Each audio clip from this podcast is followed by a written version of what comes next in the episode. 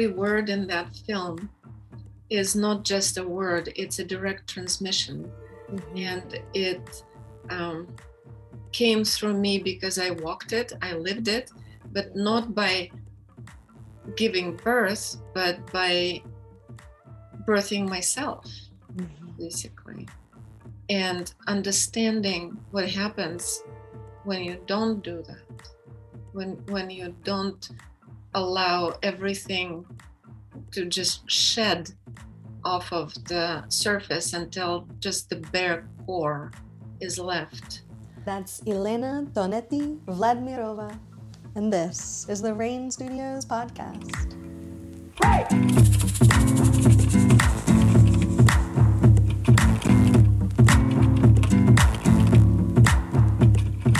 Hello, friends. Welcome back to the Rain Studios podcast. I am your host, Rain Reed, and I am delighted to bring you today's episode. Um, Elena Tonetti Vladimirova, a native of Mother Russia, is here sharing a extra incredible conversation that I just cannot express how divine it feels to be releasing at this moment, given the current conflict um, happening in Russia and Ukraine.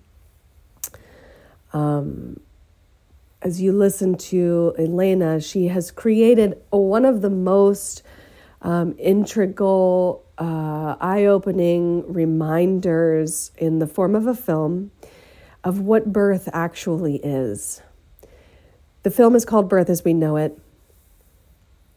I can't recommend it more for anyone on the planet to watch this film and start reconditioning, rewiring, remembering our true nature with birth. Um, Elena does share with us her um, the birthing practices in Russia, um, and it is extremely um, poignant and sort of it's like the arrow that points to what is going on right now is when when we have societies that have very disturbing um, birth practices it brings out the sort of terror in people. And i recognize that that's a bold statement but it's true. Um, I, I, I know it deeply um, on a personal level I also uh, I know it deeply on an on an everyone level. It's um, it the divine transitions in our lives, birth, death, and procreation, bringing other humans into the world. These are some of the highest forms of transformation that we go through in this realm. And if they are treated with reverence and respect, and support and love and uh, trust, intimacy, it will give you a person who has respect and trust and intimacy. If we disturb tremendously and create trauma in the birthing practices, this will create disturbed and traumatized people. It's actually very simple. So, Elena goes into this in depth in our conversation. Um, also, I just can't recommend watching her film, Birth as We Know It, enough. Links to the film will be in the show notes. And if you do choose to watch it, watch it multiple times because reconditioning takes a while. Um, you know, we've been shown these um, visuals and these storylines about birth in the past, I don't say 60 to 100 years that have been just devastating, just making birth look like nothing but horror. And Elena's film is here to remind us that that is just not the case. Uh, my own experience of my own birth, of my own child, also was not the case. It was a beautiful and divine and amazing um, experience that I that I just wish and hope that any woman wanting to give birth will consider her her truth, her power. All right, so without further ado, this is Elena Tonetti Vladimirova. So this is a funny story. I was in the parking lot um, here in Eugene with a fellow birth worker friend of mine. Shout out Sarah Robinson. and she had this box of like birth gear, if you will, but most of it was like books and DVDs. And this had been given to, like, passed to her from Kristen Hendricks, who's been on the podcast actually, who'd been passed to her by, I think, Christy Pellissier. So it's like a midwife to midwife to midwife here in Eugene. And literally, out of probably 75 pieces of material, like, you know, promotional birth material, I was just called to the Birth as We Know It DVD. And I was like, oh, can I take this? And Sarah was like, Yes, of course. Would you like anything else? And I was like, No, this is perfect. And I don't know what that was about, but when I got home, I was just so eager to watch it. And the movie changed my life. The film changed my life. And I think that it changes the lives of anyone who watches it. Um, so I would just like to thank you, I guess, here on the platform as um, the creator of this film and all of the women and men and babies who are in the film and the dolphins in the film um, and just that that that's actually the catalyst that brought us together. And then of course you're of russian descent and born in russia. And so i had the faintest idea that you would be living about three hours south of me. And that just feels also um, so serendipitous. And i've been trying to get there to see you and it will happen but now with the with the power of this machine, as my son calls it, um, we are getting to have this conversation now. So many thanks from me and all of those um, you know lives you've transformed from the creation of your film. Um, and welcome to the podcast. My pleasure. so we were just wrapping before we hit the record button about where to begin and I am just being called um, to to ask you the birth of your daughter's story, which is that was like where I really wanted to start. And Elena has warned me, everyone, that it's going to be a long story, but that's why we love the podcast format because our listeners, like, I mean, I have multiple episodes that are over two hours. So please don't hesitate. don't hold back. Don't hold back. okay. Well, as I found out um, in the work I'm doing, is that the way I gave birth to my daughter started with the way I was born, mm-hmm. because it turns out it's all very interconnected. And the way I was born is very much grounded in the way my mother was born. Mm-hmm. And the story behind it is nothing but trauma. It's nothing but complete and utter absence of anything supportive, lack of love being the main piece. There was like nobody even considered loving. It was the time of pure survival. It was mm-hmm. World War One, World War Two, the Russian Revolution, Bolsheviks, starvation, um, just constant threat of mm-hmm. the very existence um, on top of you know malnutrition and inhumane living conditions and all of that so the way i was born was basically the most torturous way anybody can be born um, i was stuck in a birth canal for three days while my mother was strapped naked to a steel table on her back and being basically abused and called names and slapped and kind of like with um, angry disheartened nurses and and uh, um, she was not fed. She was not allowed to like change position relax kind of feel um, like a human being. And that was not specific to her. That was the rules. That's how it was in Soviet birth houses.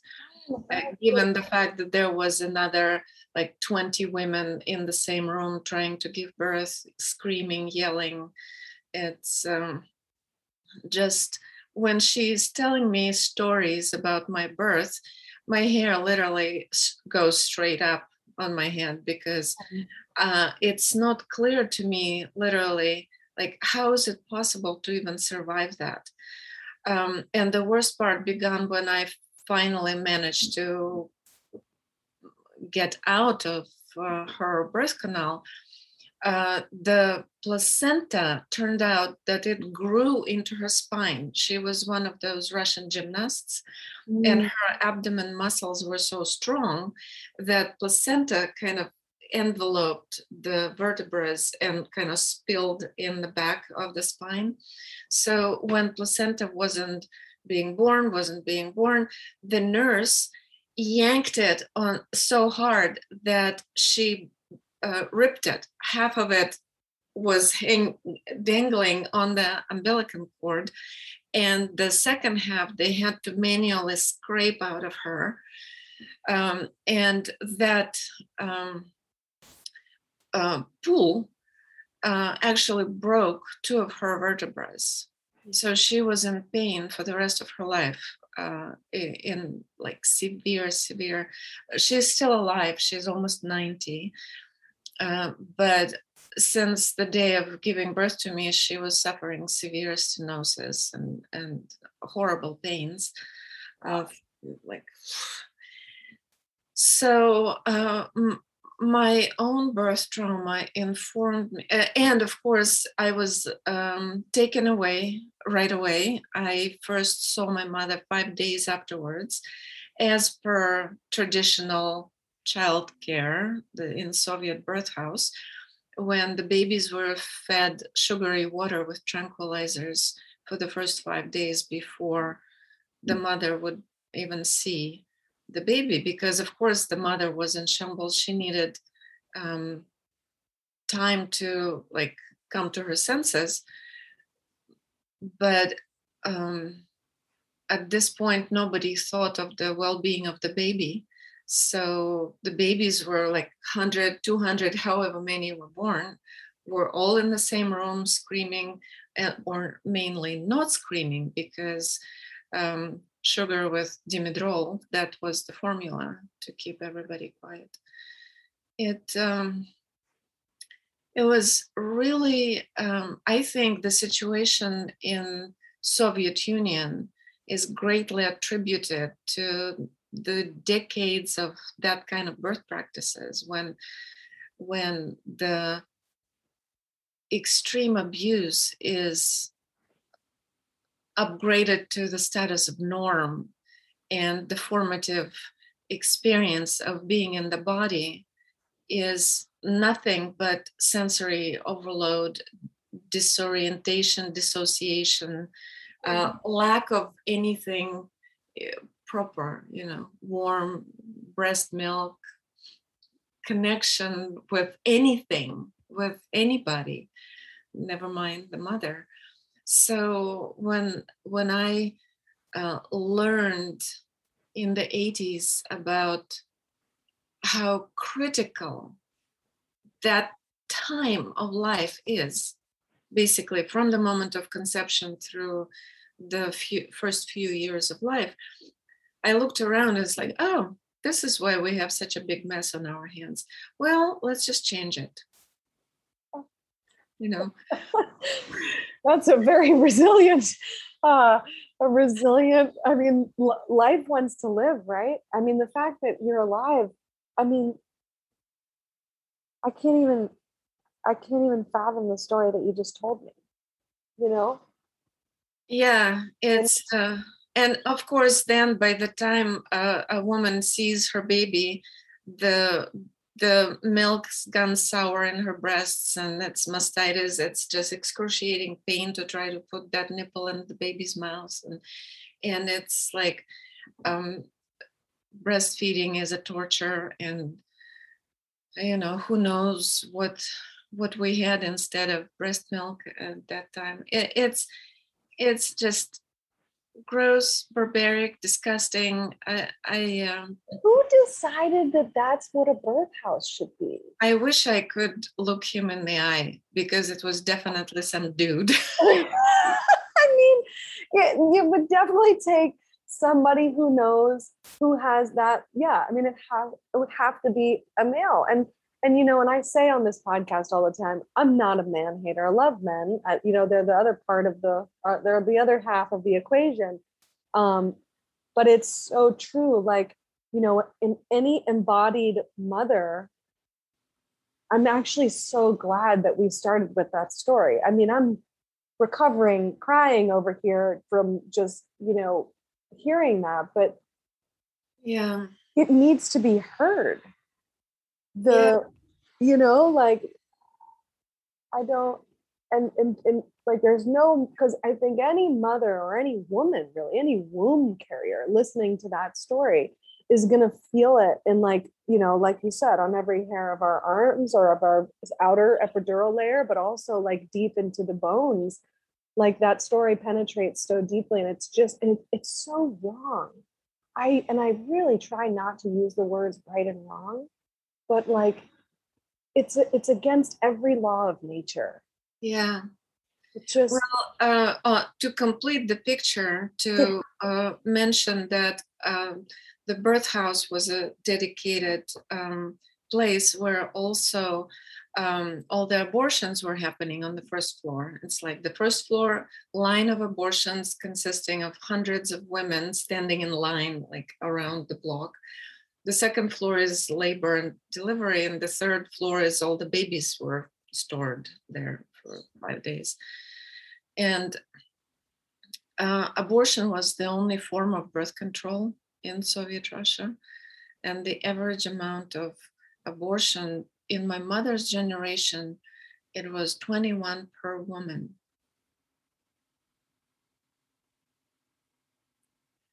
Done without anesthetics. So it's like you can't even begin to imagine the trauma the uh, associated with that place the the even like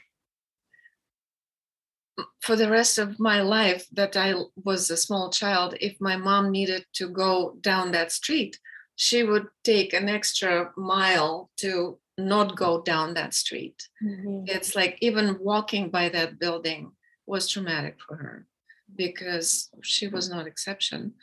And um, she knew, you know, all the screams that are coming from the first floor mm. and uh, terrified women standing in line. And um, it's just a, a, house of tears. It's a house of torture. It's a house of great. That's still happening? No, um, actually, I, am not in Russia for 32 years at this point, and I am not sure of the situation, but I know that there is availability of anything and everything in Russia, but for a lot of money. And that is um, accessible for maybe 25, 30% of people that would go into great length and, you know, in great debt to mm. have access to all of that. But the rest of the um, country, 70% roughly, would be still at the mercy of traditional birth house. Uh, I heard that. It's no longer five days because um, they just don't have enough facility to keep everybody five days. It was three days for about a decade, and now I think it's down to one or two days of keeping the mother and the baby uh, separately mm. in the hospital, but it's still the mm. attitude, the basic demeanor of of that place and the nurses. It's like it's handing down uh, that callous, harsh, unkind way of treating delivering women. I have no idea well, I do. You know, I do have idea about why and how that happened. It's just, and now it's just a habit. Mm. So when when you're running on survival mode, when reptilian brain is the only kind of governing agency, then compassion is not really part of the equation. It's mm-hmm. just, um, you know, there is no way of relating to other people's pain and needs and even desire to know that other people have needs. It's mm-hmm. kind of, um, I don't know. But the interesting thing is that when I was there um, unfolding into active, conscious human being mm-hmm. in my late teens and early 20s and throughout the 20s, mm-hmm. I met such amazing, deep people, incredibly well educated, balanced, harmonious, um, very, very um, big hearted. Mm-hmm. It's like the connections that oh, we've made in those days they're still alive. I'm not even there for 32 years, but we're on Skype, on Zoom, and we just pick up right where we left off. The the depth of connection, the warmth of sense of belonging, it never um, went away. It, mm-hmm. it, there is this bond that can only come from deep understanding that it's precious mm-hmm. and that is basically the only value that a human being can have. Yeah. The the connection with another human being. Yeah. And um, all my best friends uh, you know we love each other and stay connected together we see each these other. are like the, the, these are the fellow women in the film. Yeah. Um, the film was already made in the 90s mm-hmm. so uh, the they are my my early 20s were you know late 70s and right right right. then it, and it was more like um, i'm talking about my peer level and then it was already people i worked with so it's they're more like um, still my girls, but more like in the category of my children. Yeah. so somehow, like, yeah, so out of that unbelievable, unfathomable, traumatic entrance into this world, you became then an actress, right? That was right. And that's a big question. Why is it that I didn't get broken, even though there was a lot of chances to get broken. But well, and I'm sure I'm carrying, um, I, I, am carrying all the scars and and all the uh, signs of the trauma. Mm. But somehow I managed to um, like to, to develop alternative routes the way I navigate my nervous system mm. to um, be functional and efficient and um, actually love my life and enjoy it and um, and do everything I ever wanted to do. Um, but um, it wasn't like, oh, you know, that's, I'm just going to ignore all the trauma. No, it was a journey. Yeah. It was a journey. And it was even a journey to understand that there was trauma informed behaviors, that I was engaged in a lot of um, patterns, emotional patterns that were deeply rooted in in the, the childhood. You know the the, where the birth comes from, that's just one piece, but then the whole childhood in this very, very lonely, oppressed uh,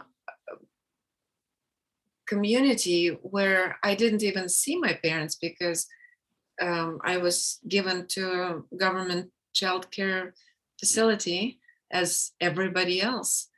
And um, saw my parents only late in the evening when they came to pick me up and feed me and put me to bed. And just, um, I was never really talked to or held or kissed or no snuggling, no, no really sense of um, belonging to the family. So that was a very lonely life.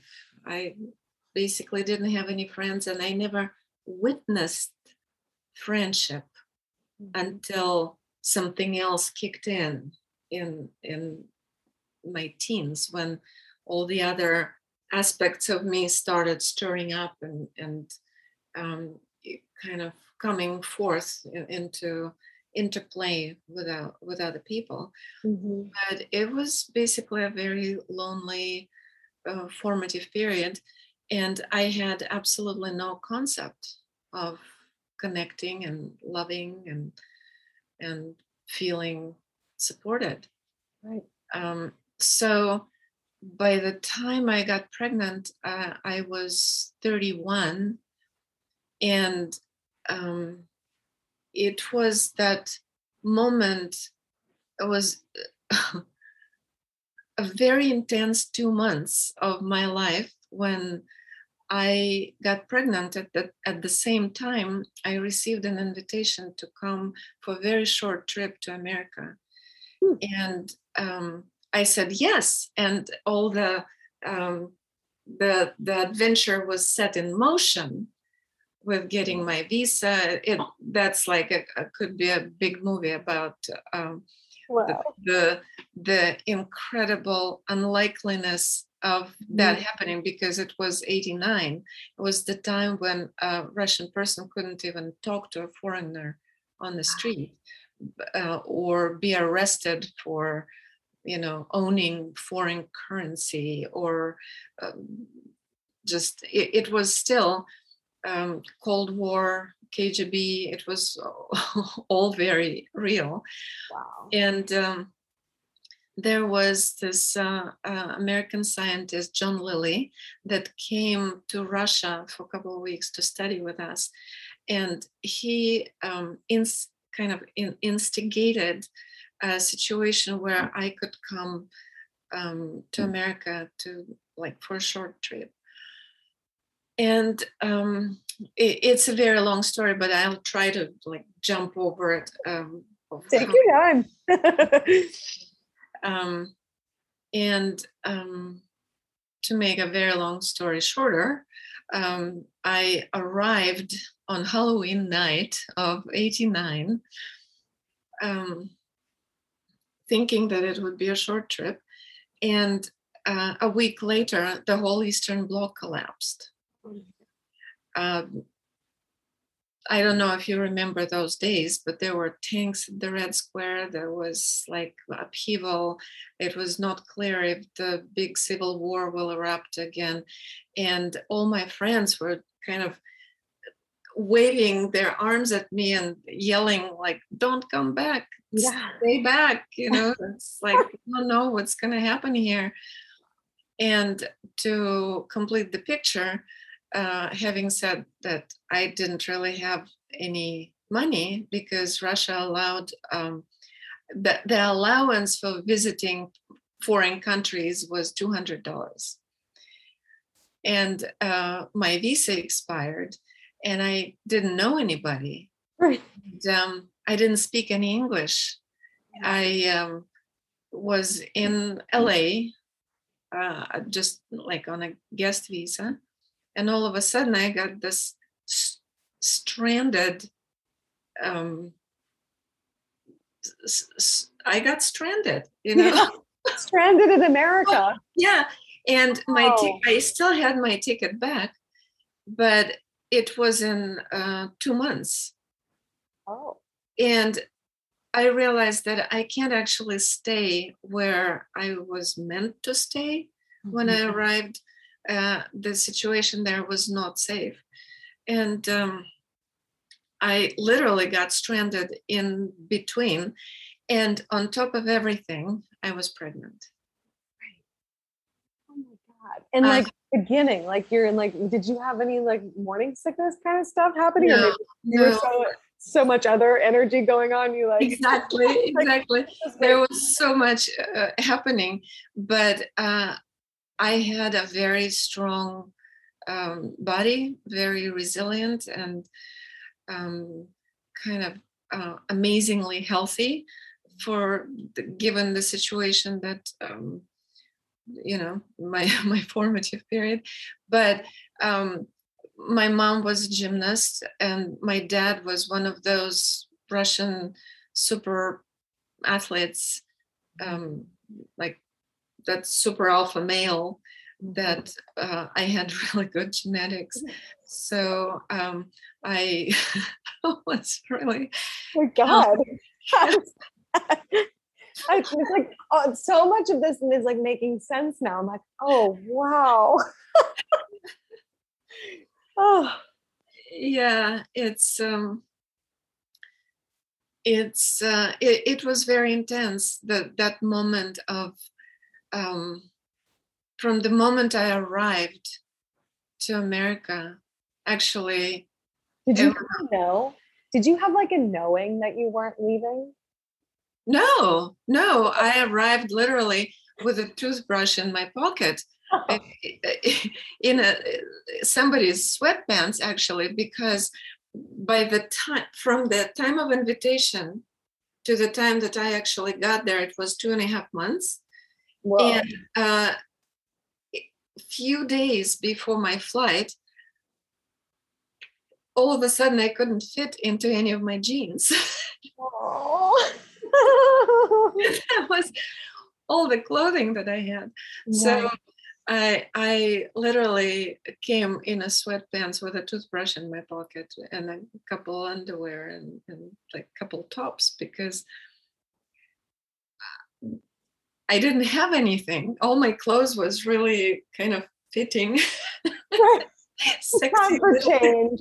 I guess like right, like in like the birth work world, you just be like, well, your body was doing that thing where it like starts to be pliable and malleable and making space Yeah. for the new being. You were making space for this whole new trajectory. Right, right. So here I thought it would be, you know, just uh, in and out, but um, knowing Russia, in knowing how quick, you know, when Russian Revolution happened, it happened literally overnight when um, an established, um, very beautiful way of life that Tsarist Russia was offering. Well, you know, there were a lot of misery mm-hmm. too, but mm-hmm. it was very established and reliable and and kind of predictable and uh, traditional. It mm-hmm. kind of you can you knew where you belong. Yeah. and literally within a month it, it was completely completely destroyed and and and uh, russian history is very known to russian people so when some when when things start going like card house falling down like domino effect people just go into this um, very um, very um, specific overdrive when you have to be ready for anything. And I chose to find a way of staying in the US instead of going back. Um, sometimes I start thinking what would have happened to my life if I did use that return ticket and Yeah, that's a huge fork in the road. yeah Wow. but uh, here I was pregnant in the US, um, friendless, homeless, moneyless, visa expired right yeah what were you doing? How did you do this? Well I, I I am um, you know my next thing on my um, on my list is writing a book, and that would be a very interesting oh. I can't wait How I survived and what happened, and and the the steps I had to take Mm. to literally rewrite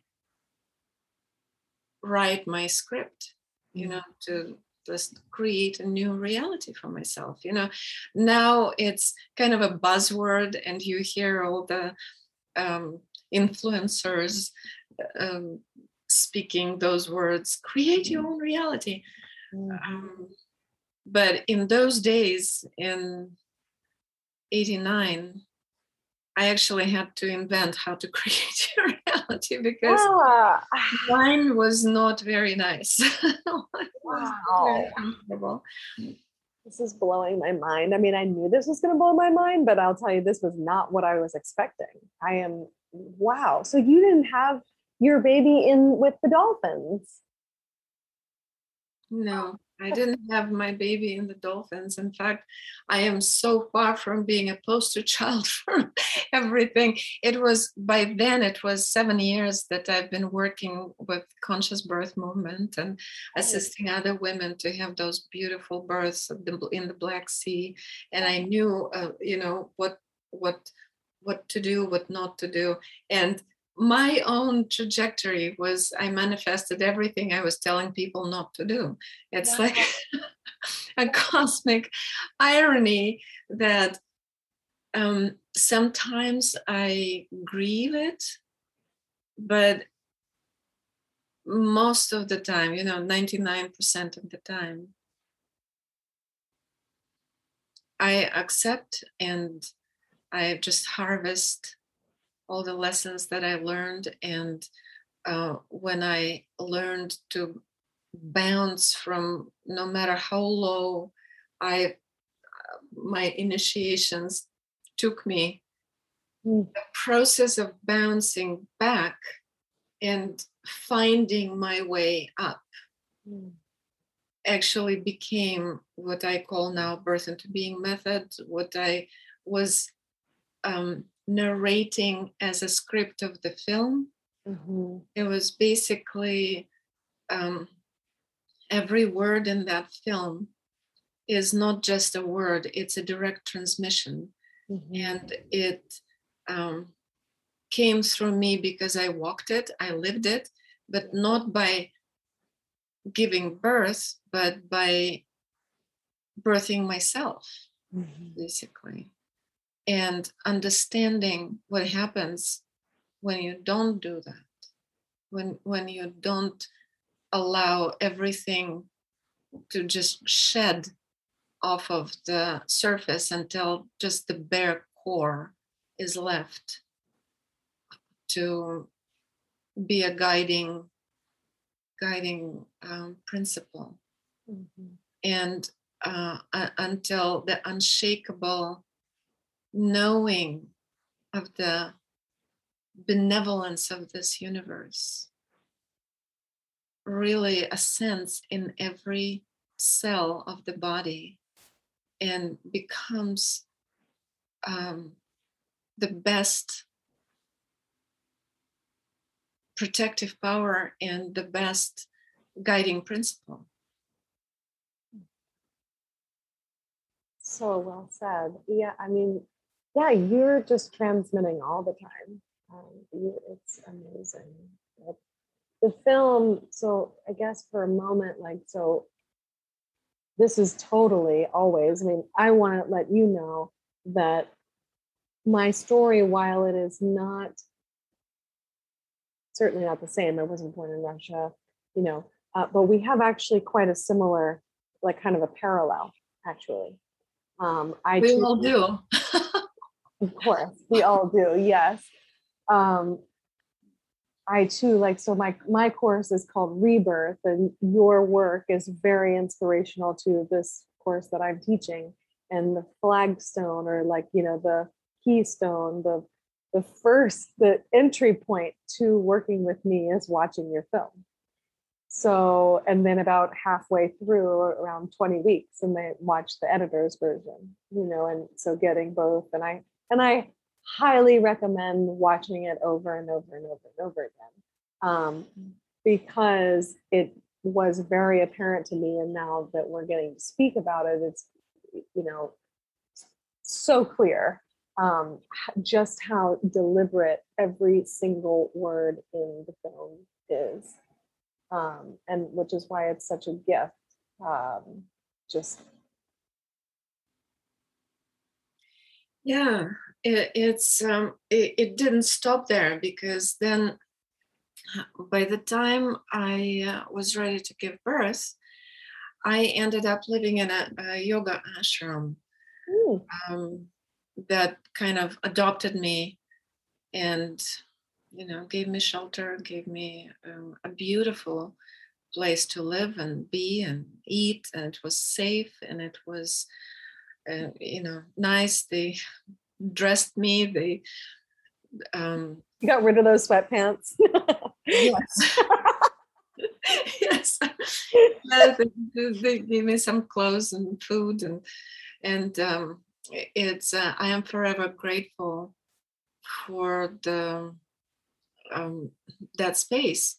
But when it came time to give birth, and there was even a, a bathtub that was there, a jacuzzi for me to give birth, mm. um, but what happened was that um, the whole situation of me basically crying every day and and not being able to talk to anybody because I didn't speak English yet, I could pretend that I was like it was really hard to, to be completely like dumb in any given situation. So I would just figure out, read body language and facial expression and nod in the right places and and I could understand. I learned languages pretty uh, quickly, so at some point I was understanding pretty well, but I still couldn't speak, and um, and they didn't really understand the the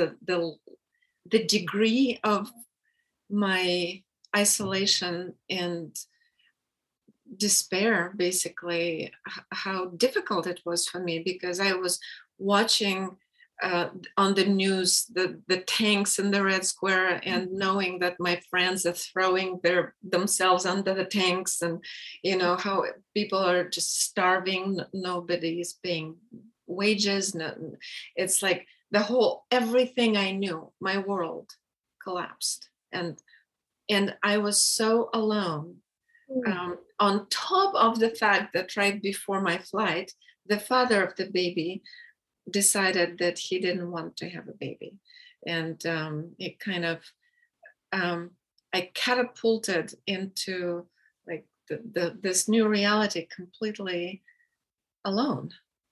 Um, we got together on the premises that we won't have that it wouldn't be um, part of our relationship. And it was their original birth trauma speaking in both of us. It, it was actually my stance that um, multiplying is not a, a, virtue. You know, the, the, the multiplying misery is not a virtue. That was my my uh, official attitude towards wow. having babies wow. because of my own pretty tragic childhood. Mm-hmm. Um, I couldn't understand why people have children.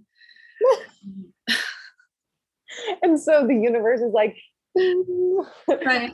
You but understand now. yeah. Then after working with um, the conscious birth movement for seven years and witnessing unbelievable um, beauty and power of mm-hmm. all of that, I something in me opened up.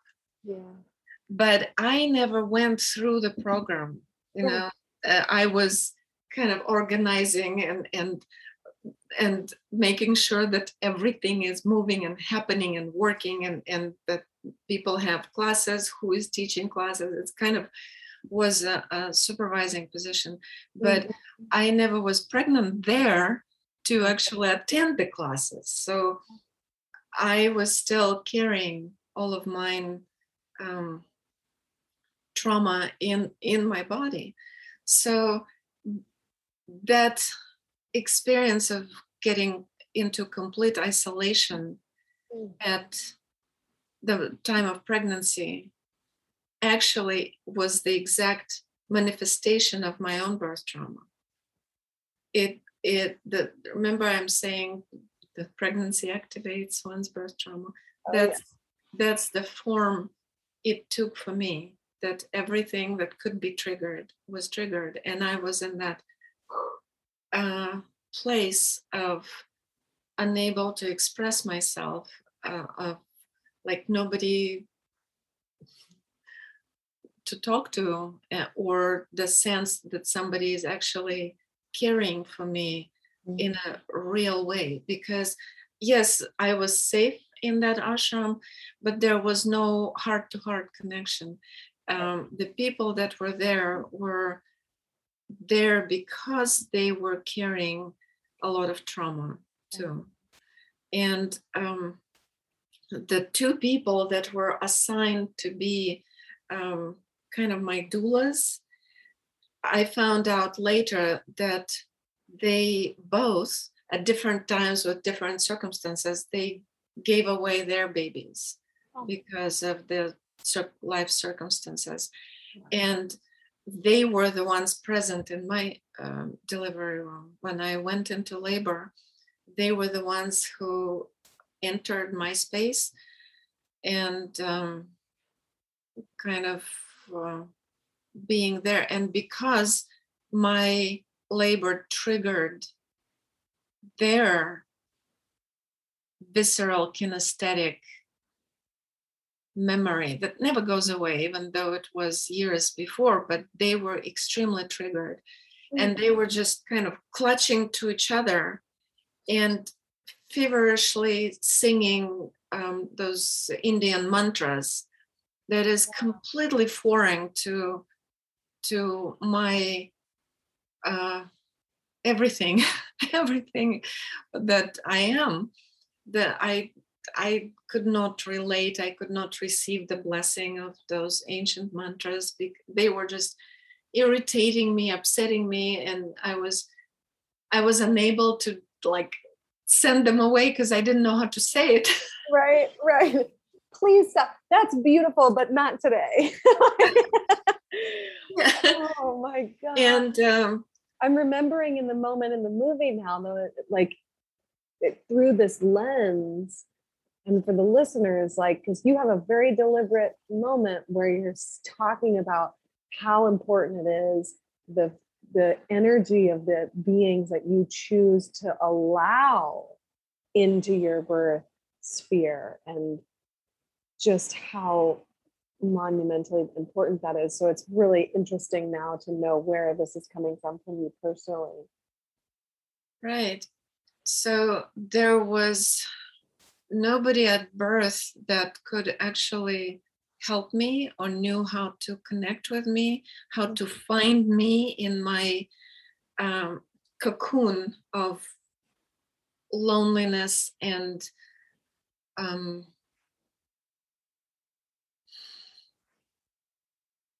like the, the life and death basically situation because mm-hmm. it doesn't get more transitory within one lifetime than that basically it was like I, I, I slipped into some kind of a gap mm. in realities and i was in labor in that um, complete uh, uh um, isolation isolation was yeah. without anybody to like see me just like your birth i mean that really is mine but i mean it makes total sense but it's also just right but at the moment it, it was very um, surreal yeah. and it, it, i went through all the um, you know all the hell of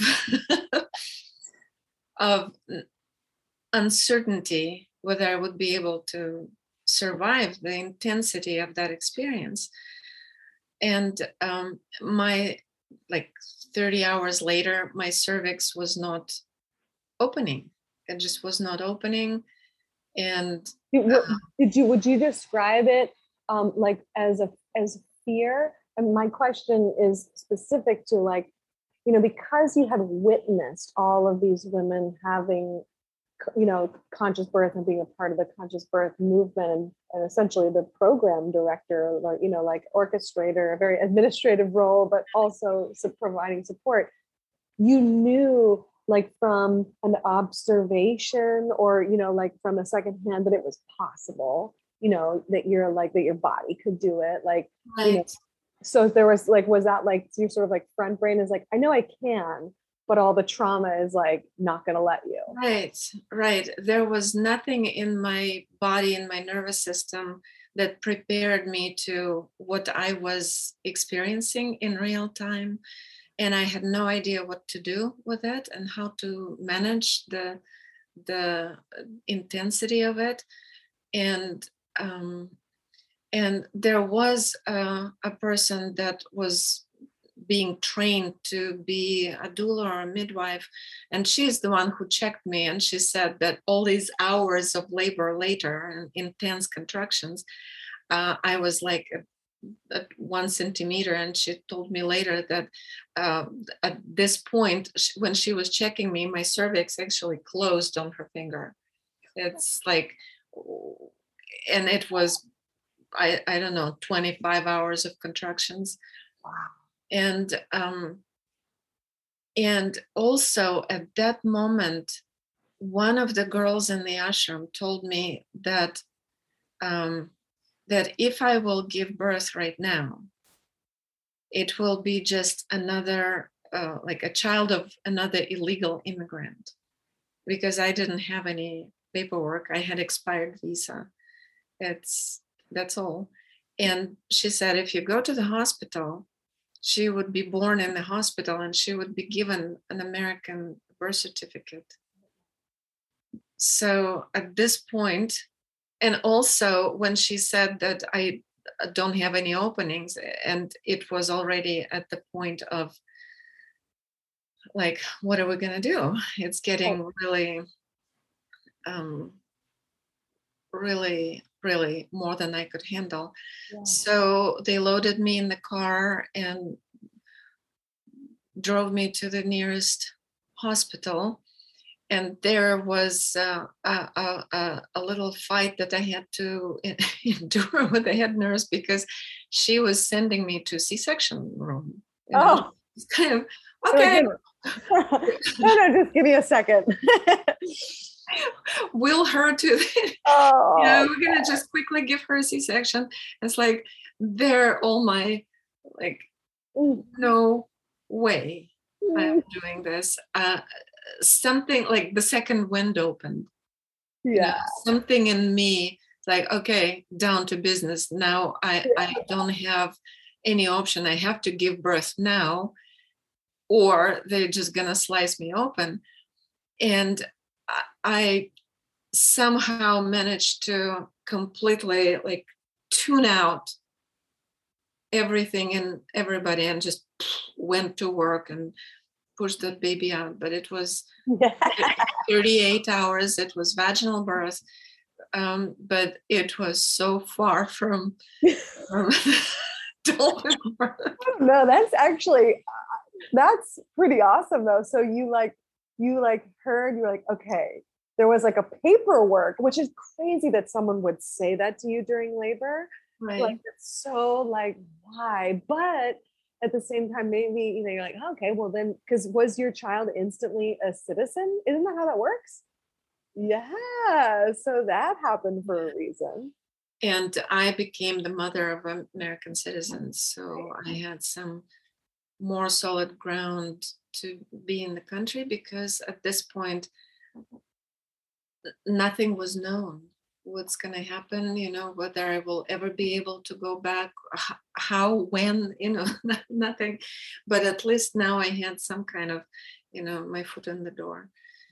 And um and uh, yeah that's the the story of my birth. And pretty shortly i learned english. Within the next year i started doing teaching classes and um, offering everything i know um, just you know even though i didn't go through the experience myself but there was still a lot of dots i could connect for other people 100%.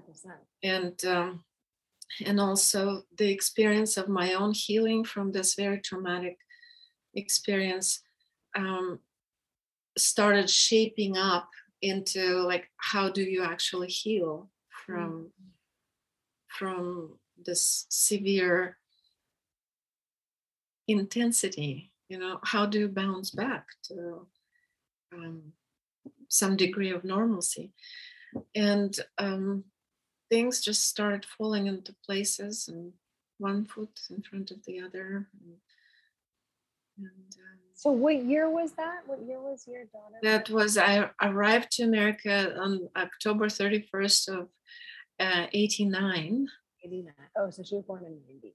Yeah. Yeah. so, so by uh, um, the birth into being was created in 99 mm. and then birth as we know it was created in 2006 hello hello rain is here to drop a line about my program REBEARTH all right, so for the duration of March is the early bird special to get into my program to change your life, to redevelop your relationship with your instincts and your intuition, to understand yourself from birth through life and all the way to the end of life, also known as death. this is what my program is all about, and so March is going to be early bird admissions. April is going to be regular admissions, and then about halfway through May, March, uh, May 15th is going to be the uh, final day of intake for the program. The program begins at the end of May and it's going to last for six weeks.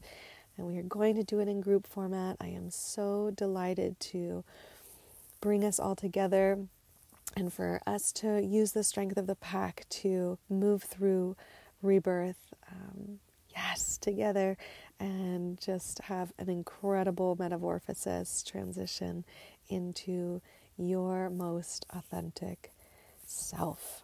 So, links in show notes. Join me. Let's do this. Back to the show. Can you tell me a couple of like the things that you specifically remember? So whether it was during like the 25 hours, you know, when you said the hell, like when I experienced hell, because this is similar. I mean, I did, I didn't have done any of the work either.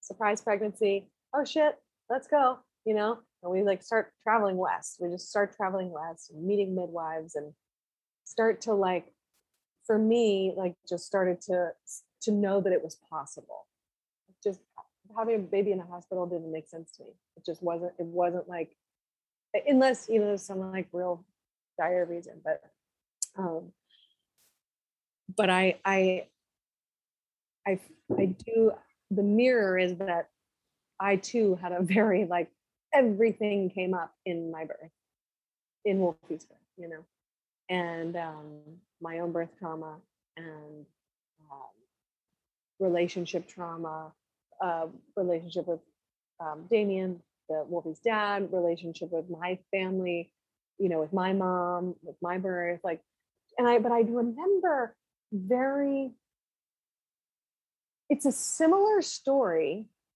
to Amber in the film, but sort of the dark side, you know, where she's having this like very like ecstatic sort of, you know, but she speaks about traveling up to the cosmos and like the in the cyclone or the you know sort of um, how do you say it spiraling spiraling thank you i'm like shing shing shing with my finger yes the spiraling I was doing the same thing, but it was um it was a, it was dark for me. There was some lightness, like I I do feel like I I started to. It was such like um. It was a spiritual experience. That's what I'm saying.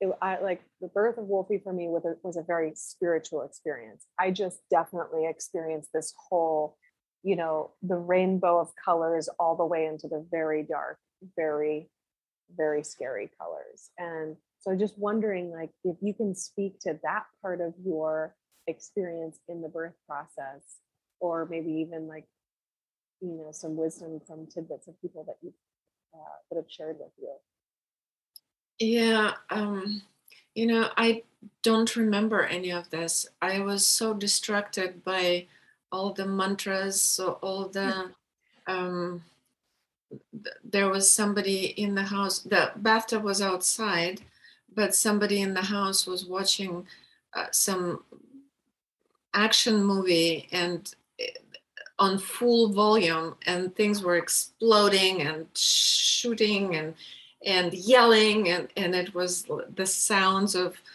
of uh, this like some really crazy like what was going on in Russia, like probably at the same time. No, uh, no, it was some some fiction, some right. Some, but I'm saying like you know with oh, like yeah yeah exactly, yeah kind right. of kind of weird like yeah that would and, actually uh, be happening. Uh, and it, it was like the the sensory overload with with my um, physical experiences with all the kind of inappropriateness. yeah. And it was a beautiful setting, you know, on the back deck and beautiful um, view. But at the same time, the, those terrified women and and um, the sounds of one movie after another. Somebody was just binging something. Back in the late 80s, early 90s, that's so shocking at an ashram when they're watching like shoot 'em up movies. so funny. Oh, I mean, not funny, but you know, kind of funny in hindsight. Yeah. But eh traumatic at the time. Clearly. Yeah, it's um I I couldn't focus. I I, I was so disoriented and kind of really suspended in some kind of inferno that yeah. that um, couldn't find my way out of it. And in a sense, going to the hospital was the best thing because there, all of that was tuned out. I was in my own room and um, I was left to my own devices, and that was a blessing. you know, it's like I could just um, focus on on giving birth. But at this point, I was already so tired that it it's all just a blur. Mm-hmm. I have no idea. Yeah. I'm not sure. It, but it was a threat of C-section that really like yeah pulled out uh, the the something in me. that, um, there's a midwife around here that calls that the fetal ejection response. Like it's like that's what she calls it. It's like again, if you kind of say like, "Well, yep, we're going in," you know, the moms would be like, and just like, right, yeah. Right. It was like, I'm not going to have it. right. Right. Exactly. Wow. Oh my gosh. So amazing. Well, thank you for sharing that. Um, but, and then, but you did, did you then get to have um, mama baby time? Did you get, yeah. did you yeah. you, you were like, please step aside? Yeah. Then I had a beautiful 40 days of, of just nothing but bonding and yeah. cooing and yeah. gazing and massaging and breastfeeding and all of that. It was very, very beautiful. And they fed you nicely and it was warm, right? It was like it June or? uh, it was uh, April, but uh, at this point we were already in um, San Diego County. Oh, We moved. The ashram moved um, three months before the birth. So yes, it was beautiful. It was warm and sweet, and the house was in the eucalyptus forest, and it was just gorgeous, gorgeous, beautiful. And that, yeah, that's that seems like a very divine, you know, like sort of ending to that. Yeah, well, um, yeah, so that was those 40 days that were kind of prescribed by the tradition when the mama baby time. Yeah. But then the the people in the ashram got kind of very uneasy and um, uh, upset because they have their schedule like yoga at four and and all the you know dharma and all the all the stuff they need to do and be mindful and meditative and and um, silent and and just be in a certain state of being and there is a baby screaming you know at any time of the day or night Mhm. and um, um, that they got very um, very uh, unhappy about me being there so i kind of was asked to leave. And, um, and i didn't have anywhere to go. So then i had a good year of being homeless again with a newborn. And um, um, well actually not the whole year. That was uh, the baby was nine months old when i got married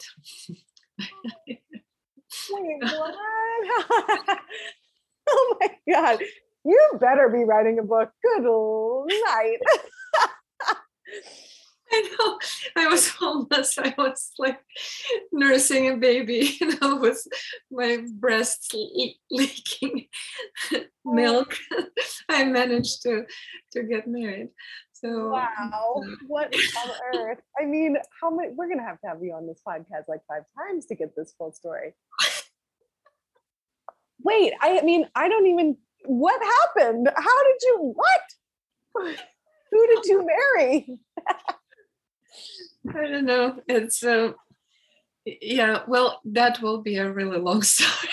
All right, next episode will be yes, Elena on how to fall in love and when you're without a, without a home breastfeeding an infant, a three month old.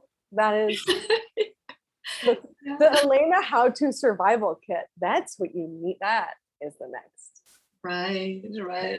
There is there is the quote. Oh my god. Oh, okay, well yeah. let's see on the queue here. I mean that. mm, mm, mm, mm. What was your process as a filmmaker?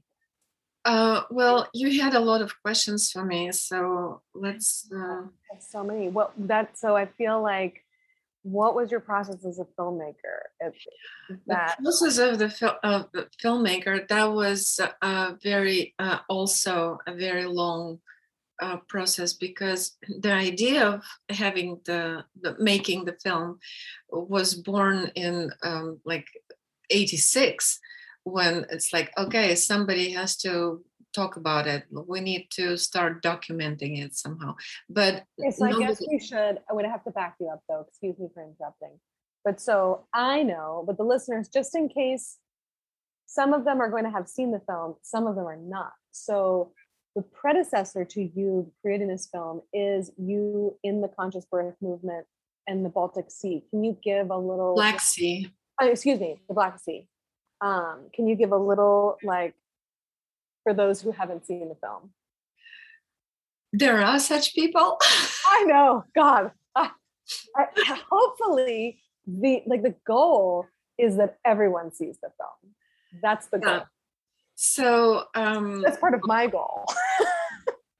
right so uh yeah baltic sea is very cold even in the summer the black sea on the other hand Black is down south and for three months out of the year it has very nice warm uh, water in the shallow lagoons you know if on the deep it's still pretty cold mm-hmm. but where we would have a birth camp it would be you know in the heat of the day it would be almost body temperature mm. it, it, but of course at night when when the sun goes down and when the most of the births were happening that mm-hmm. we, we wish it could be a bit warmer but it wasn't. So mm-hmm. we just managed to do what we could. But also as part of preparation for um, sea birth um, we were jumping in the frozen river in moscow every day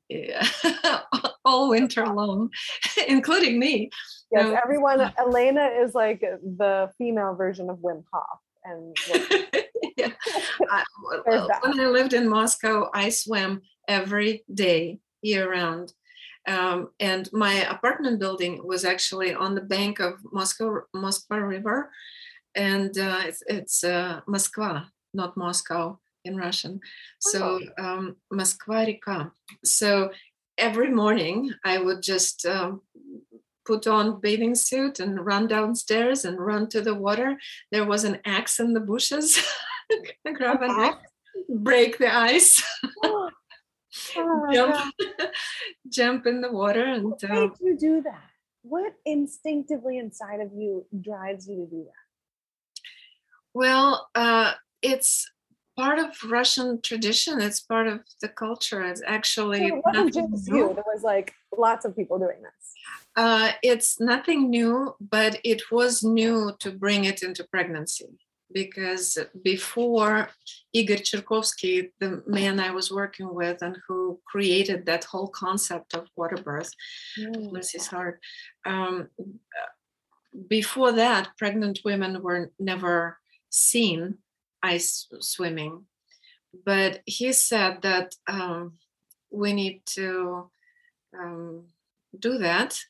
And in um, um, unexplainable level of trust that, that we had to have. Well, it is an explainable level of trust. You know, who in their right mind would put that first laboring woman in the water? You know. but to me, it like makes sense. It, in some physiological way, I totally get it.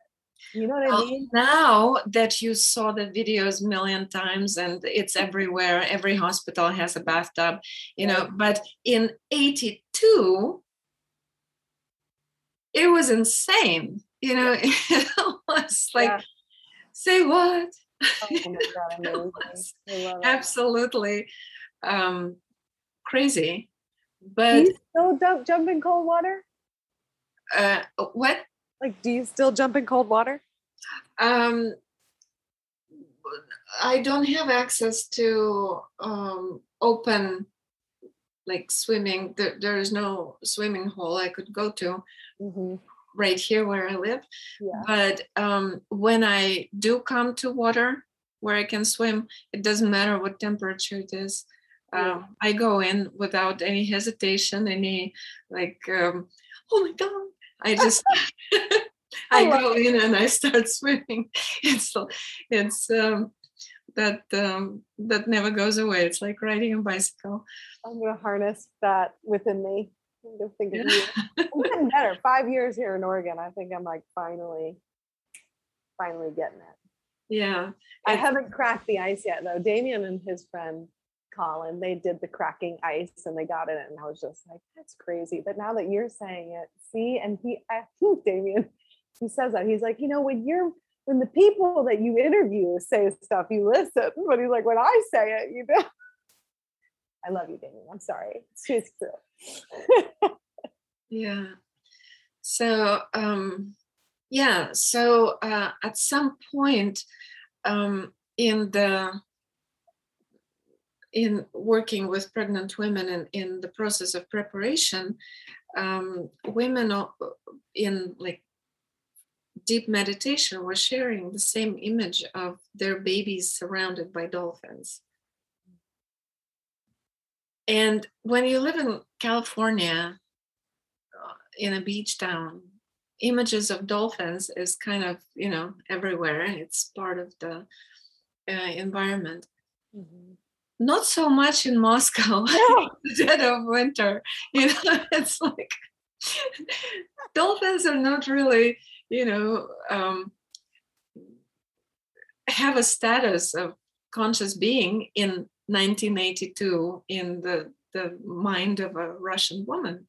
You know, it's uh, nobody thought of dolphins, but when enough pregnant women were sharing that um, imagery brought out of uh, deep tuning in with the baby, there was like, why are there's why there's dolphins uh, like recurring recurring uh, theme that those babies somehow have a deep connection with that spirit animal. I, I, I don't know. I've never been pregnant in Russia, so and right. by the time I was pregnant, dolphins like I became one. You know, yeah, yeah. It was. It, it, I learned to swim because before I never even knew how to swim.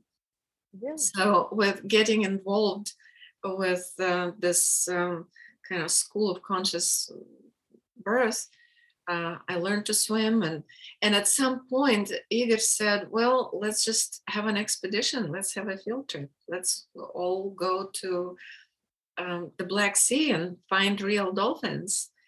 and see who has a due date at around that time and see if they would want to give birth in the Black Sea. And it was like, great. how, how far away is that? Oh, I'm so. It's like... a two hour flight straight okay. south. Okay. Yeah.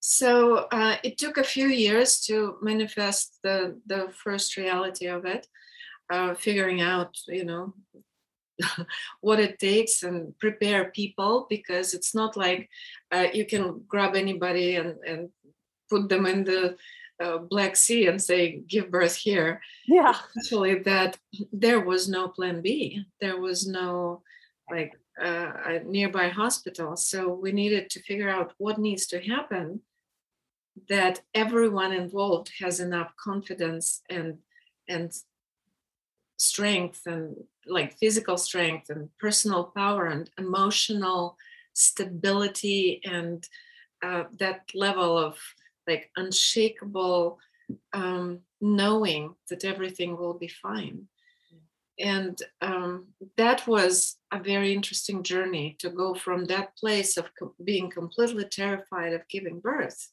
mm-hmm. programmed into every one of us right to uh, coming to a place that oh sure piece of cake you know nothing can possibly go wrong mm. so the trust it's just amazing. Yeah looking back i'm like oh god. Yeah i'm so grateful oh my gosh. What were thinking? No amazing but, um, but it was done and it was done every year and it was uh, 100% success. We never had even as much as a tear. Wow. And i would it, love to uh, just can you say that again please just one more time for the listeners? I'd like to, i'm gonna i'm gonna like hear that on loop. Christiana can you make a little like drop a beat on that? Never. A 100% success. Yeah. Single tear. Yeah. And that's what can happen when and uh, of course the absence of plan b factors in actually from what i understand because wow. you know I, I, had a friend who was um, a circus high tra- trapeze uh, acrobat mm-hmm. and i asked her once like what happens if you don't have a net underneath and she looked at me like then we just don't fall right Yes. Oh, I just got chills everywhere. Yeah, it, it was the a very different level of of um, digging deep. it was different level of connection with the body, with the nature, with the supreme intelligence that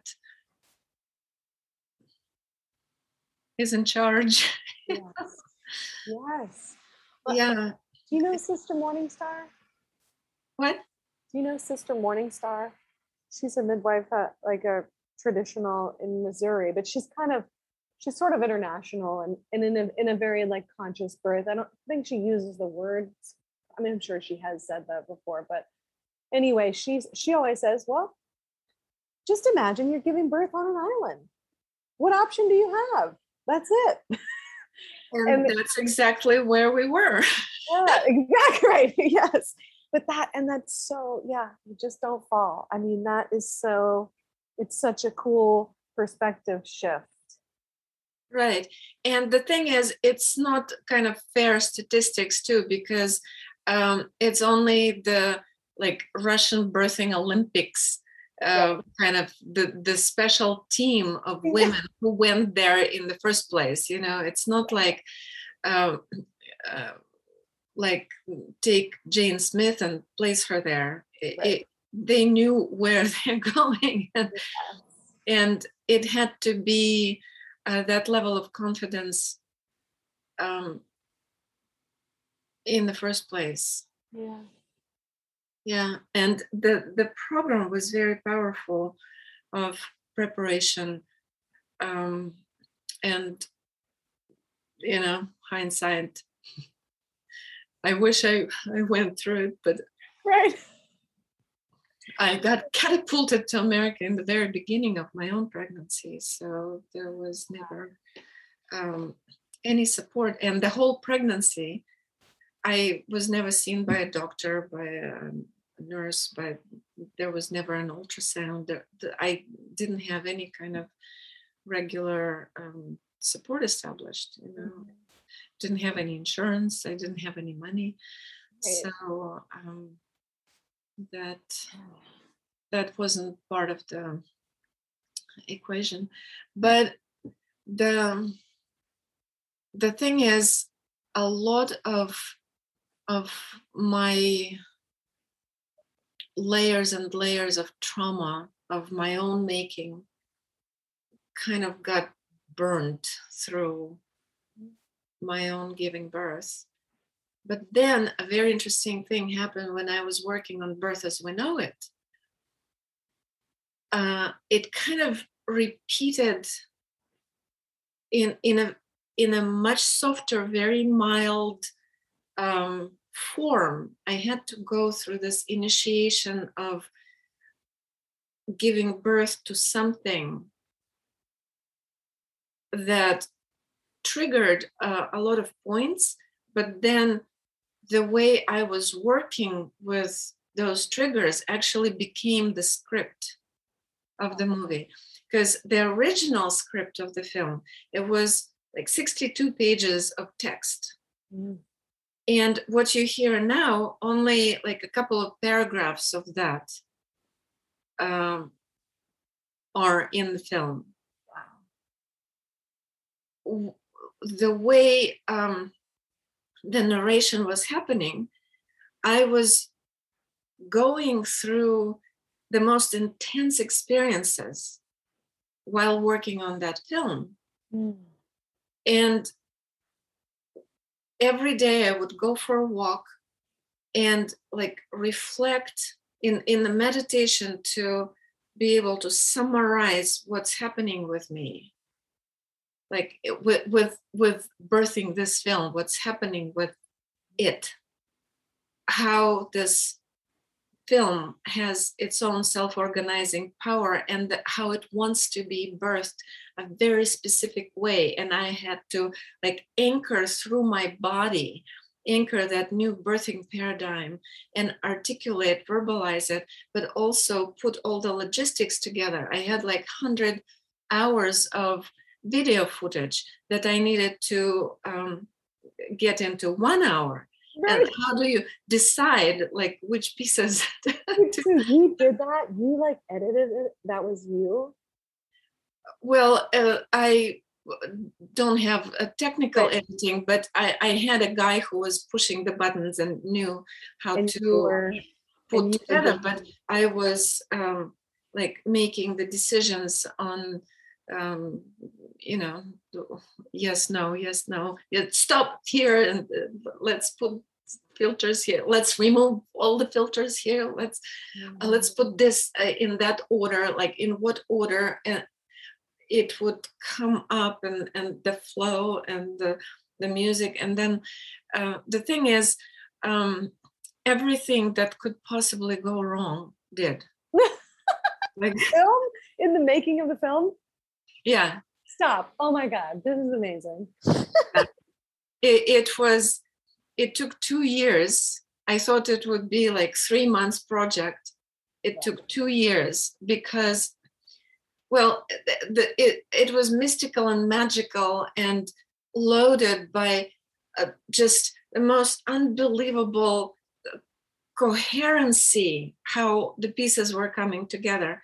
Yeah. and yet at the same time where you won't expect it there would be like this um, kind of big explosion that would like destroy everything. For example you know here i am um, just you know i i was just full-time mom full-time wife. I didn't have any of my own money but i had this um, like intention of making this film because the first film birth into being uh, that kind of uh, ran away it it was not what it was meant to be. I didn't get to have my say.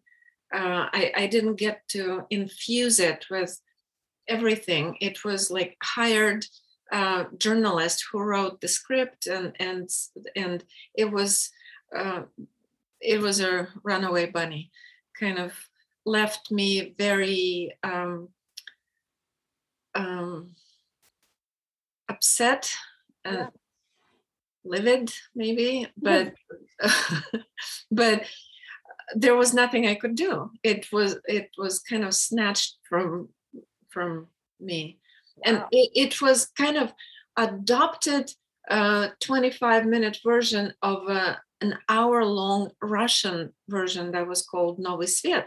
it was a russian documentary that um, that uh, I wanted to bring into the to English speaking audience.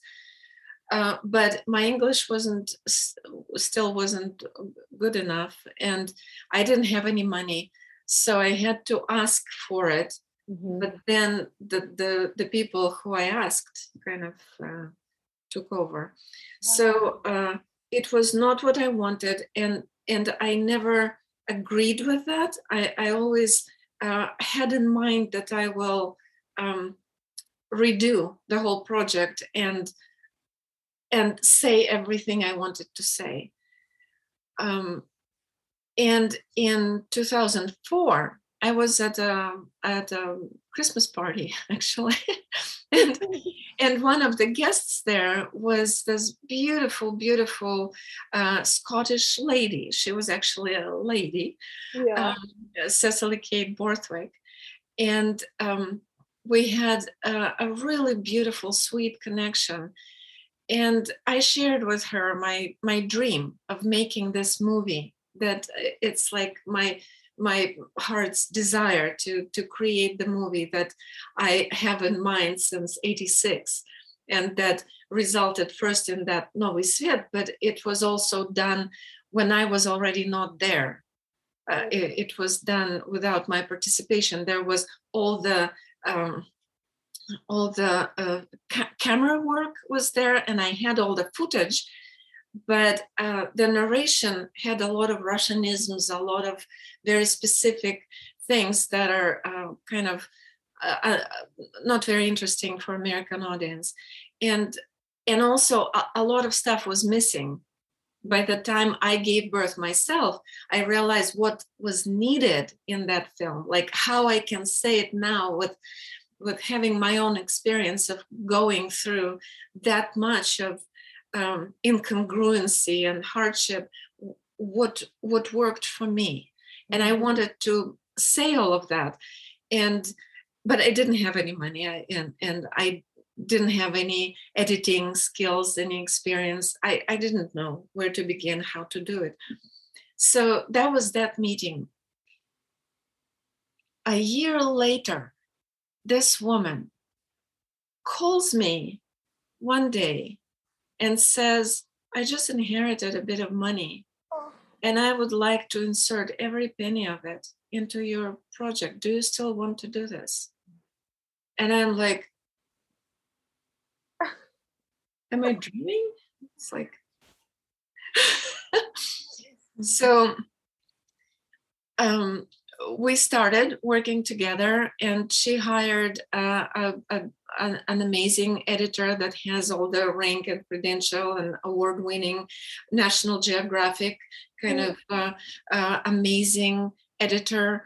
And um, she was helping me and working with the editor she was commuting because that editor lived in nevada city and the, the cecily kate lived in Marin. So she was commuting to work hours and hours. She spent um, editing that um, thing while i was doing my birth into being workshops and trainings and i was traveling all the time so every few months, I would see what they're doing and uh, give my recommendations um, and take off again because I had a full schedule. I was like nonstop traveling and uh, teaching.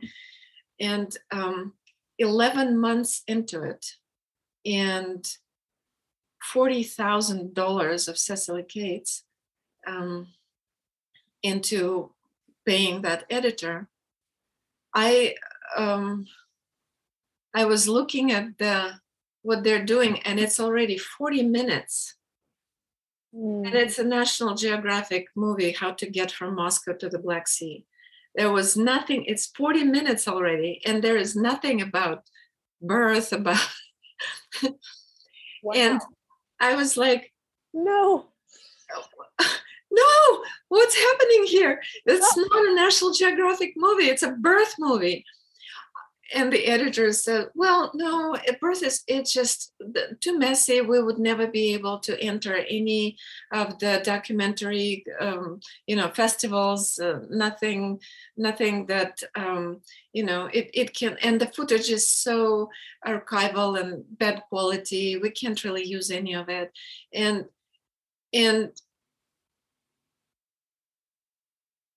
Mm. And at some point, I just had to put my foot down and um, basically um, fire her because wow. she was trying to fire me. She was trying to lose me, like all that nonsense, all this Russian stuff. And I was like, no, that's my movie. It's it's it's not your toy. It, it's something that is vitally necessary to happen that birth documentary. At any given point in all those years i knew the the the the, the sheer need the necessity of me doing this work. It was like i was driven. And it was this whole situation really activated the mama bear in me.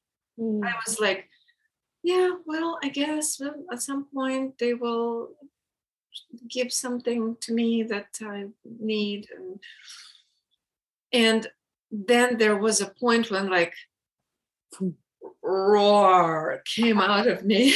yes, you're like this all of this like exploded and um oh. she got fired, but she still got paid and Cecily Kate ran out of money and that's all she had because we thought that it would be like half of that money and half of that time that we would have the movie. And it just went on and on and on and we don't have a movie and the money ran out right? And on top of it she wouldn't give me my um, originals. Oh. somehow she she was like holding them ransom? rooted into that project that she somehow made it her own. She claimed it. Uh, I have to say that this work really uh, kind of triggers that um, I would say it's a harem mentality, you know.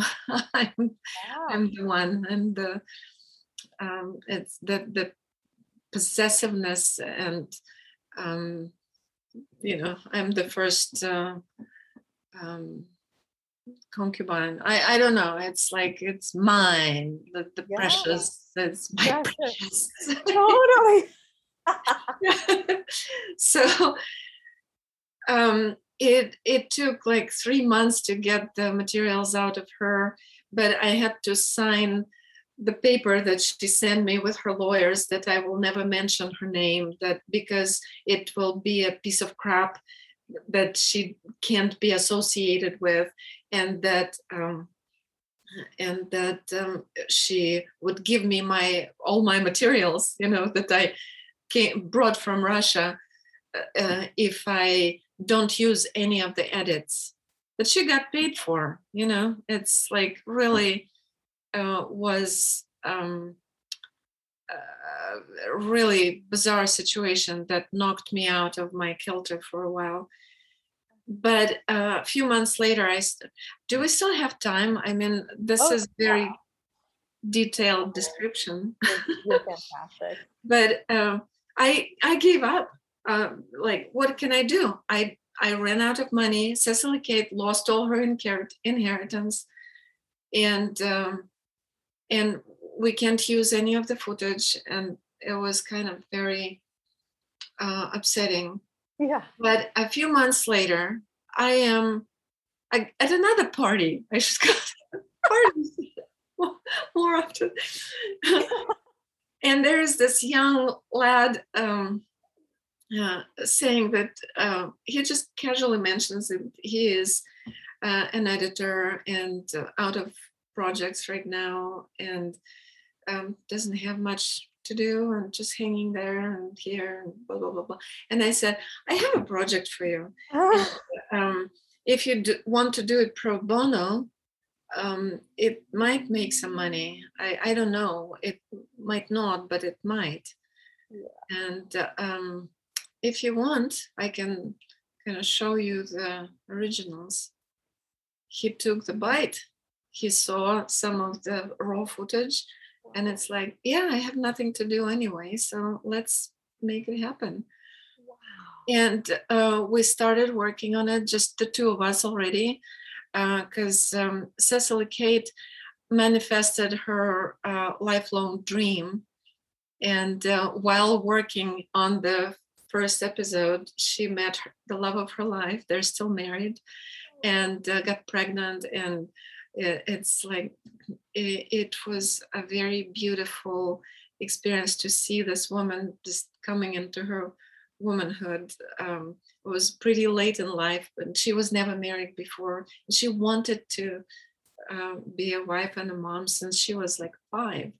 And here, all this, I take all the credit for it, of course.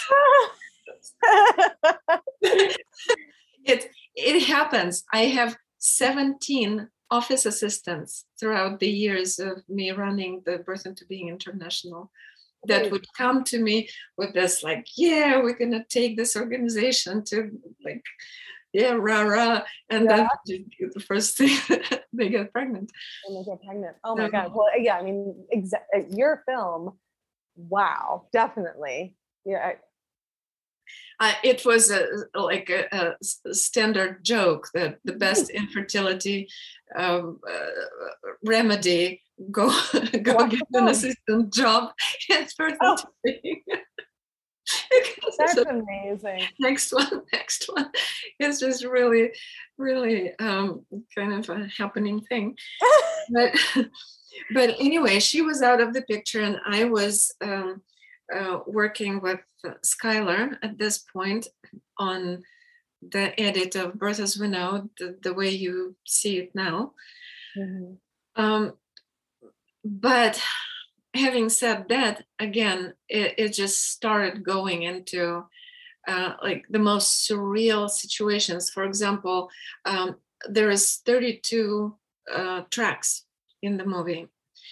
Uh, every track was generously donated by the most amazing, talented, genius musicians that would just get um, get into this like mode of I'll sign off any piece of music you want. Just it's an honor to be a part of it. So one of them um, also gifted me with four tracks that were beautiful, and Skylar edited the footage to them. And that's the thing with editing, you edit to the music because right. you can't tweak the footage, but you can't tweak the music. So right. you edit to the uh, music, and um, and at some point when there was already a chain of episodes, I sent it to the this musician to show him how beautifully his music is being used and um, I was just so proud. I was like, we're making this progress, and and it's like, oh, yeah, yeah, yeah, yeah.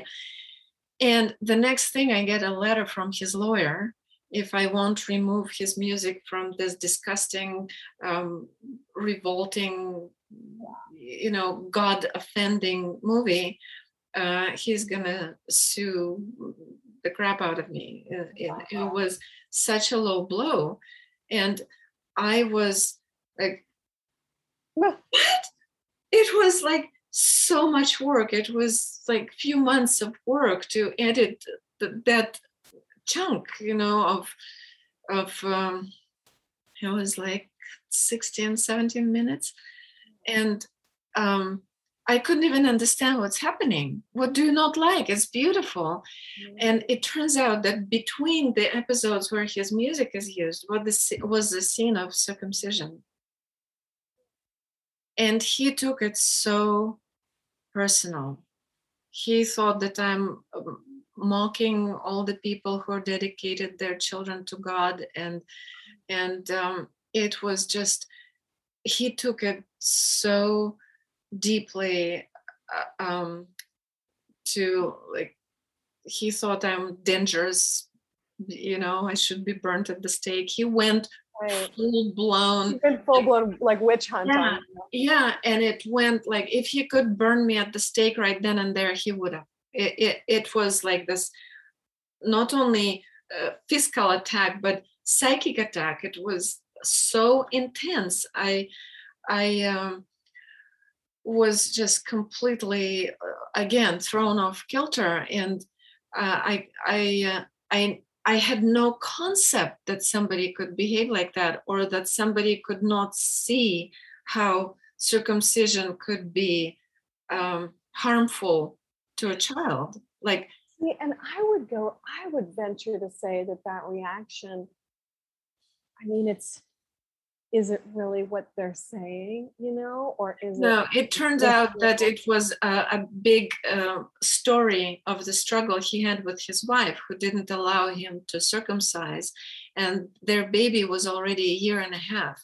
When he uh, basically um, lied to his wife and um, took his baby boy and circumcised him against his wife's um, um, decision and choice and wish, and it went wrong.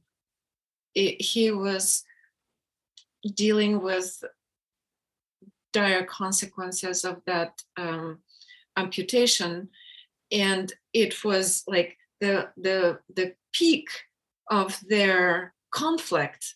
He was insisting on the righteousness of his action and decision and uh, they were basically at a breaking point. It was very intense. I didn't know any of that. I had no clue. The divinity in this story is out of control. whatever, please, listeners, whatever your relationship to spirit is, universe, cosmos, whatever you want to call it, nature, Mother Nature, I mean, God, whatever the word, this is like when you are on, when you are following your authentic path, this is the stuff that happens. And I love that what you're saying because there it's not just like a rainbows and sunshine story. You're up against, you know, like triumph after, you know, your face gets then slammed in the mud again and then you get pulled back up again and then you go and then you get slammed again i mean that's actually the truth of of divine life you know and it's uh, also when you live your life as a shamanic journey that's what happens. It, it, the the initiation after initiation is going to show up in your face. The moment you integrate the previous one the next one is ready. And but what are the options right Hello, hello, Rain again. Just here to drop a line about my masterclass. So, I'm sponsoring myself for my free masterclass. If you are interested in healing yourself, in understanding yourself, in deepening your relationship with your instincts and intuition, this is step one of working with me. Head over to my website, watch my masterclass for free, and feel out sort of the roots, the foundations to what it means to work with me. All right, back to the show. And the whole story, um, like it, it took a while because we had to, you know, start over again. Right. like, yeah. And that was after the when my editor saw the original footage of circumcision which is not one minute like in the film it's 28 minutes oh of pure agony of that poor baby that is just screaming bloody murder and then he checks out. He is just literally just passes out from the intensity of it and it's all recorded. And the doctor's voice over that see he just fell asleep. He doesn't really feel anything. And because there is a whole bunch of students standing around learning how to do that. It's the original footage is the most nerve-wracking excruciating just um, i couldn't watch it. I couldn't watch it but uh, i was like hyperventilating and tapping and like it, it again any mother any biological mother. I just don't know. Uh, i even right now remember. Yeah. how could we do that to our children? Yeah it, I, I don't know it's beyond me. It's mm. beyond me. But uh, when he saw the raw footage he freaked out actually yeah. because that was done to him and he had no idea. He had no idea that he went through that. So he watched it and then I lost him for three months. Turns out he went on a binge. He just, he couldn't cope with it. I had no idea that that will have that effect on him. You know, how would I know? Right um, but we watched it together. I didn't know what's in that footage. It's Marilyn Milos, bless her heart, the, the, the nurse from Kaiser Hospital. She took it with um, hidden camera and shared it with me generously for my film. Um, I never even had a concept of circumcision. I had no idea because in Russia and Europe, men are not circumcised. Right. The first time I, I met a circumcised grown up man in America. And um, that was a shock. Like, Americans have different anatomy. Whoops. Oh. right. And then you find out, like, wait a second, someone cut.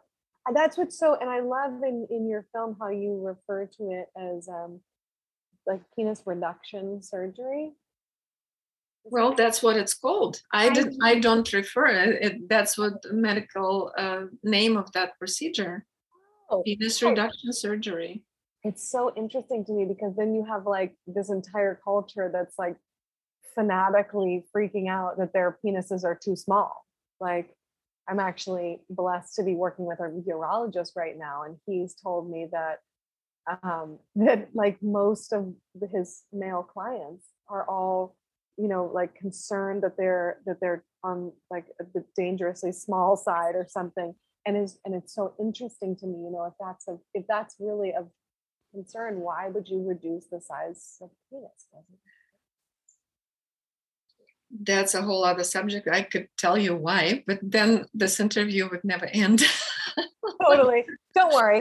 I'm gonna beg i'm gonna beg Elena to come back. I'm no you know what we're gonna do? We're gonna do it in person. I'm gonna come see you that's what's gonna happen. Okay, well, do, so you got at least just finish telling us uh, like how the film finally comes through to fruition, right? And the two versions. So uh, I um, couldn't find the guy again. He has all my originals in his studio. He has all my stuff, all the edit of few months of working on the film, and I can't find him. He's not answering my calls uh, he's not home his mom is freaking out because he she doesn't know where he is and um, and it was very intense it was like talking about triggers right it's huh. like second time i'm losing control of my film and my originals and i don't know where we're standing if he will ever come back to it and and it was really intense. But um, you know three months later i gave up and throughout the the making of the film i was brought to my knees and complete surrender like i gave up on finishing that movie six times believe that six times i came to a point of saying this cannot be done yeah it's like i i can't do it i I cannot do it. It's it, it's just beyond me. Who am I? It, it's it's I'm just you know just me. It, how am I supposed to deal with the whole you know all the forces that are invested in keeping women powerless and, and mm-hmm. miserable if if they're now conspiring to to prevent me from finishing this film it actually was on that level. I felt like i was like on some hero's journey. You know it, it, felt very archetypal. It felt very epic. The the the every step of the way. Mm-hmm. i was feeling literally that i was um, like Im, Im, embodying something we, that was time to to birth. Yeah. It was really like it couldn't have been a year earlier because right. even a year earlier i wouldn't have been able to say it the way i was able to say it in the film because i wasn't ready to like craft the words that way exactly. and uh, that's when I realized that I am eternally grateful for birth into being not being what I needed it to be because I didn't know how to say it in those days. In 99, I was not ripe enough right. to to to create a direct transmission. That the film is a direct transmission of dehypnotizing anybody who's watching it. it it's um, I had to grow into that, into that. Like I had I had to grow that organ in me that mm-hmm. would be able to to to do it because um, I was still kind of uh, um, you know, my child was still young. I was still in the mama mode. Um, I didn't know yet many things that I knew by 2006. And my English wasn't good enough yet, and and it, it, it I just wasn't ready. But Birth into Being was already doing its magic. The the documentary Birth into Being. It was already all over the world, um, and, and it was already um, transmitting what the, the magic right. of of Tanya giving birth solo all by herself, smiling as the baby emerging, you know, that is already contaminating the mass mentality on all, all five continents. Woo! And the fact that it wasn't what I wanted was actually keeping me brewing. It kept me, uh, kept me like gestating towards that version of me that was able to to anchor that information and that quality of transmission that the film possesses. And i even having said that i can't even like take credit for it because the that that which was coming through was making me while i was making it. It was like the the the highest form of creativity mm. that um, that I was just allowing something that needed to happen to happen through me. It was pure service. It was uh, commitment, dedication, focus. There was like um, 100% of me participated in that and it took all I've got. Honestly, it took every bit of my personal power, of my intimate direction, di- direct connection with the the supreme intelligence. It took everything I am and to, to overcome all those circumstances. Because when I found the guy, I I went and just cleaned him up and begged him to come back and promised that he would never see that piece of footage ever again. I had to find somebody else to edit that one minute of uh, in um, in the film. There is only one minute of circumcision, but in the bonus features there is five minutes of that video. So I hired somebody else who was completely like checked out and dissociated, circumcised Mm-hmm. uh, man, but who was kind of dissociated to the degree that he was able to work with that footage. Right. He never flinched, he never frowned, he just saw it. He watched it, and I was like, what is he gonna like, You gonna run away too? yeah. How many months am I gonna lose you for? no he, he watched it and with this poker face said so what how many minutes does it need to be and i said one minute and five minutes. And he said, okay, I will contact you next week. And next week I had one minute and five minutes, and Skylar only needed to like connect the edges without looking. oh, poor thing. That's yeah. That yeah, that was um, you know and that basically happened over and over and over and over again when when things would just go to the point that it seems like um you know Im- impasse like we okay we hit another impasse mm-hmm. i would give up go for a few months do my thing live my life and a few months later it will brew itself to the place where the the the unstoppable force of the birthing vortex would just break the dam and um, keep going, keep flowing where it needs to flow.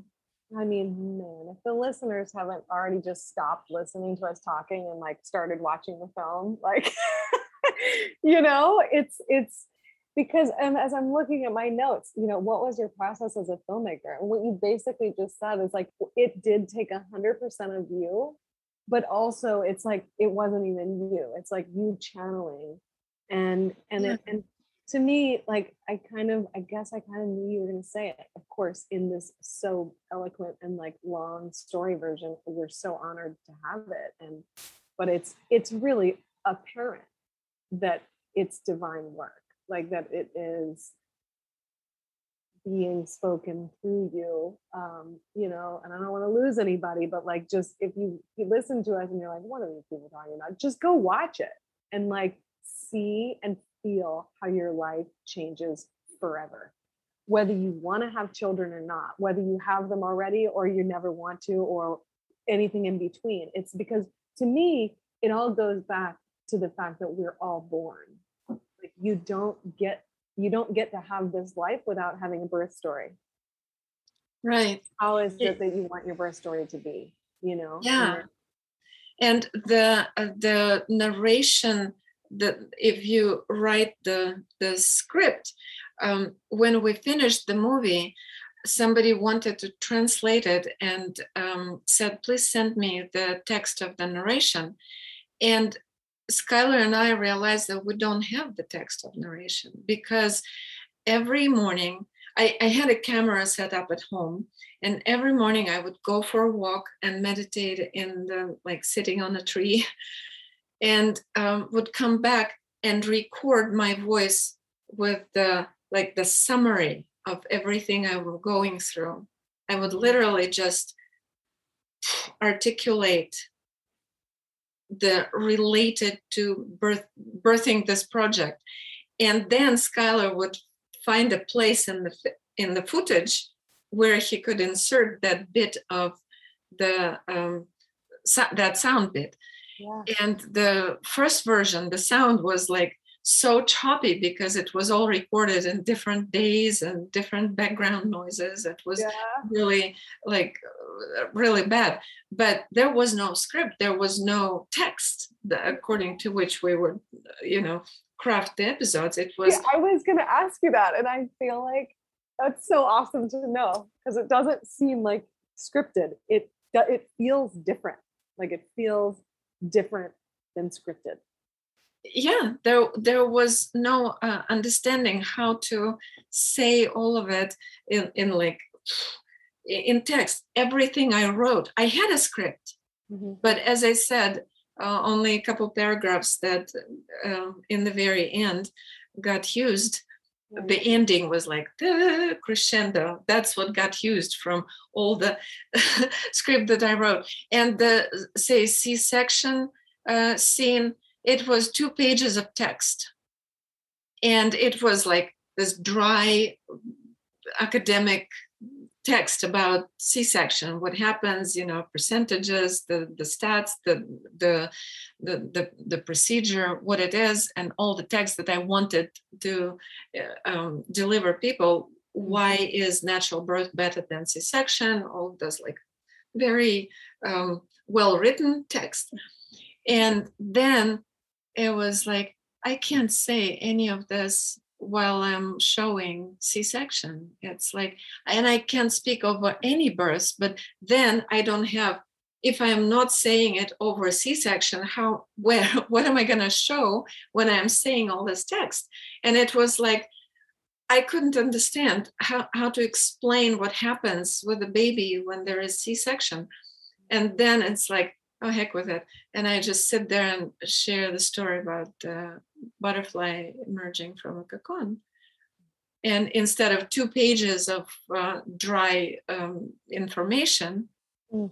anybody can relate to that yeah. it's I, um, I want to share with you and the listeners this connection so i was a cesarean birth baby and um, as a in the first grade i went to an episcopal school for like pre-k through eighth grade. So i was in this sort of like brother sisterhood with this small group of students. Um, but every morning we processed into this large church that was like almost like a small cathedral like you know the way it looked. This is in new orleans. And um, I was in first grade, and I know I was in first grade because I'm sitting in the very front row, and the first graders sit in the front, second, third, fourth, and so on. And so, and the the priest that day, shout out Chip Bristol, um, was this younger, pretty hip, cool guy. Um, but and he was sitting like normally when we processed into the church, there was or, like organ music playing, but this day it was completely silent, which was very strange and we process in and chip bristol is sitting in his you know priest garb but Indian or crisscross applesauce, you know, legs crossed seated with his hands in mudra. And I was sitting directly in front of him, like very close. And I sat and I did the same thing. Like I just, something instinctually told me to do the same thing. He told that story, the story that you tell of the butterfly in the cocoon. He told that story as his like sermon of the day or whatever that that part. And then afterward, and and I it it ripple affected me. I never forgot that story. And I didn't, I think at that moment know that I was a cesarean birth, like from my mom or anything but every cell in my body knew that I was, and every cell in my body knew that I resonated with that story. And um, he actually then later, like after we processed out, he went and grabbed my arm and he was like, Were you making fun of me when you were, you know, mocking sitting in that position? And I was like, No, I thought you, I thought it was an invitation for us to sit like that. And he was like, Oh, well, I guess it was. Excuse me.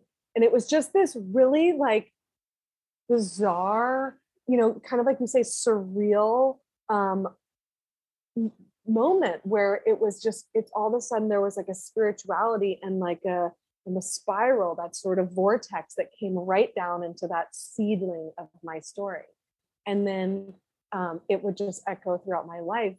And so when when this is at that moment in your film, I mean, I lost it. The first time I watched it, I was, I mean, I think the first 10 times I watched it, I was bawling, crying throughout this whole, um, you know, uh, circumcision and cesarean section. So um, again, for listeners, like it's heavy, but don't hold yourself back from knowing the truth of what's happening to all of the infants that are being born in most um, most Western societies.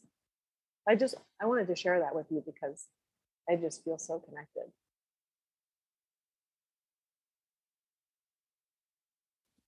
Yeah, amazing. That's so back to here we go. The finish line. Um, well, um,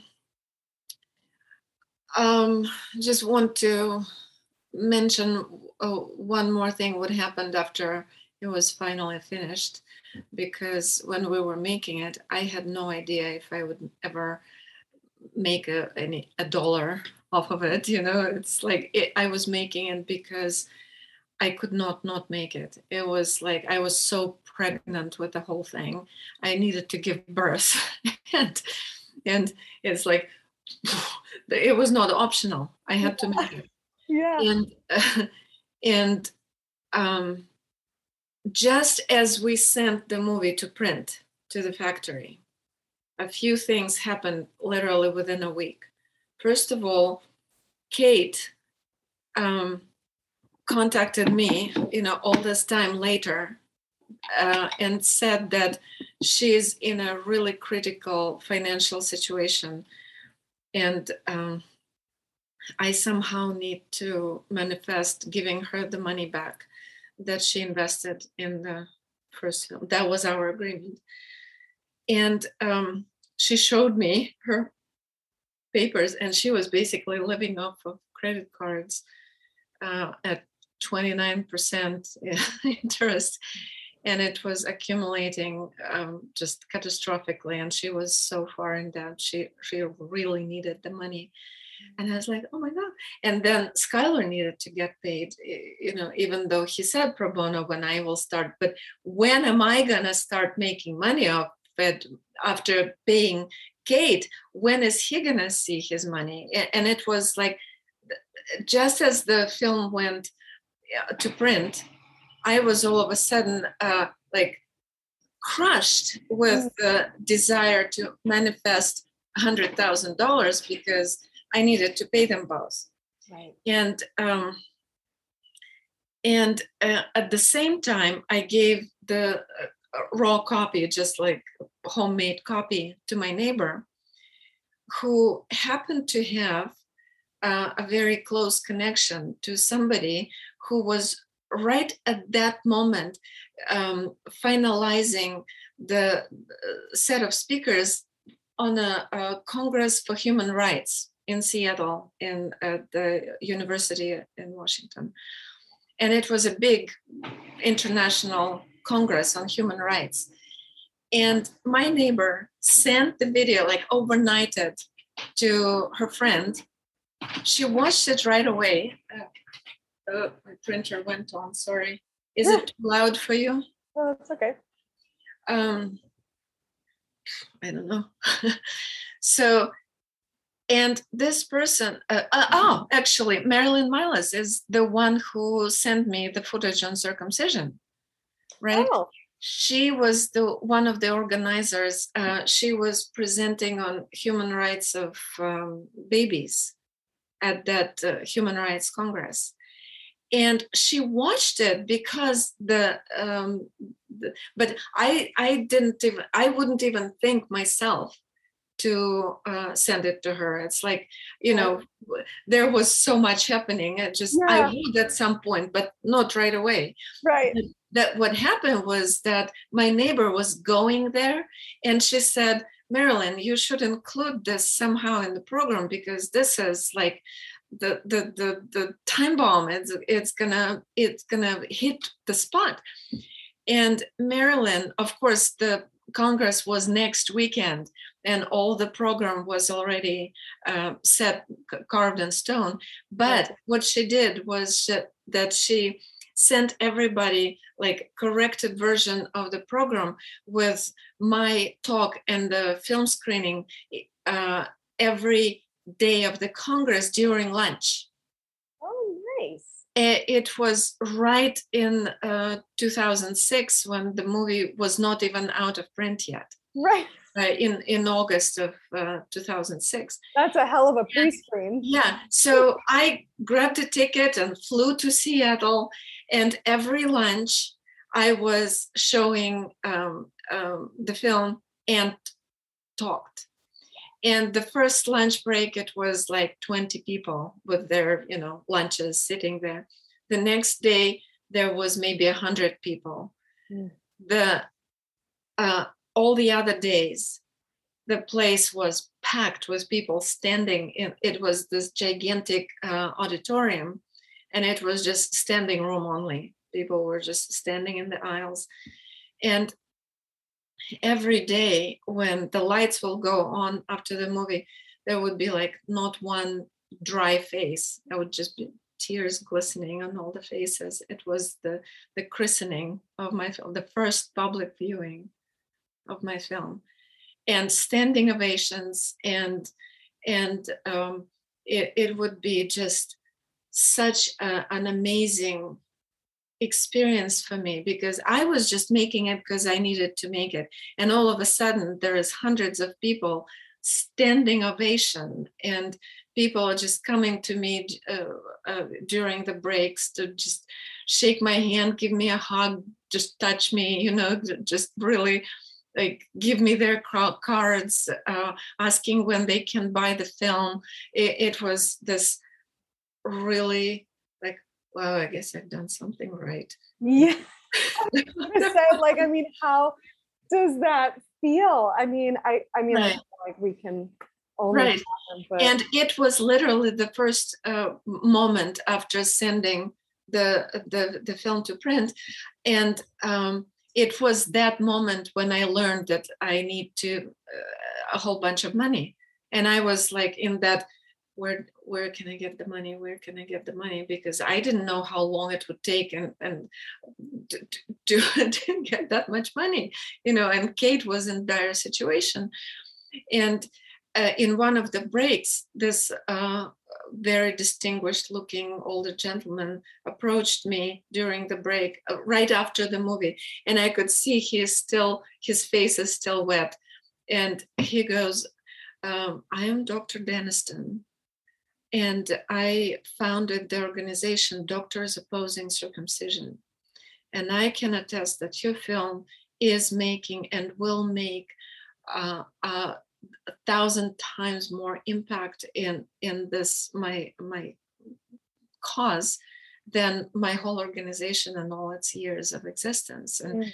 and uh, i need to help you i need to help you like what do you need what what what do you need and I am like looking at him, and he's this big, really beautiful person. Like I could see the how deeply he's touched and the, the tears, and and I'm like, "Do you have any money?" Oh. oh, that's awesome. and he said, "Yes. How much do you need?" Hmm. Says George, who became my dear friend, of course. Right. and i'm like blubbering something for the next half an hour uh, you know that anything will help and five dollars twenty dollars like anything you no, no, no. spend. What do you actually need?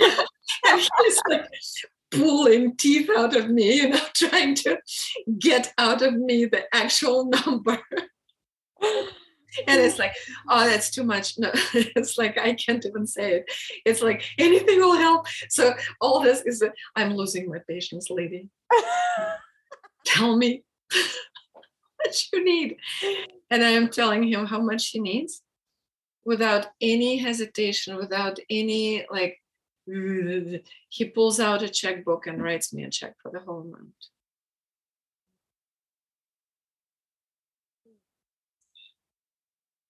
the divine.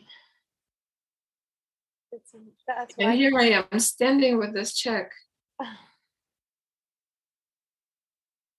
like dumbstruck is not an right. describing my it's not describing my feelings it's it's like what just happened But gosh, doesn't that does it feel right surreal? But then Yeah. also like so there's such a like a rightness or like a, yeah a like a harmony that just I mean it seems like this orchestra, you know, that you've been conducting for years for your Yeah. whole life, literally since you were since the moment of your conception. Like this is the yeah first showing. and i i'm still like is it fake like that can be real you're like having nervous, like you're gonna go to the bank and they're like, oh right. Yeah. and it was you know the last day of the congress which is sunday and then i flew to flew home it was before cell phones when i could just you know deposit check on my phone Right. I had to go home, go to my bank, deposit the check, and then you know a couple of days of like waiting for it to clear.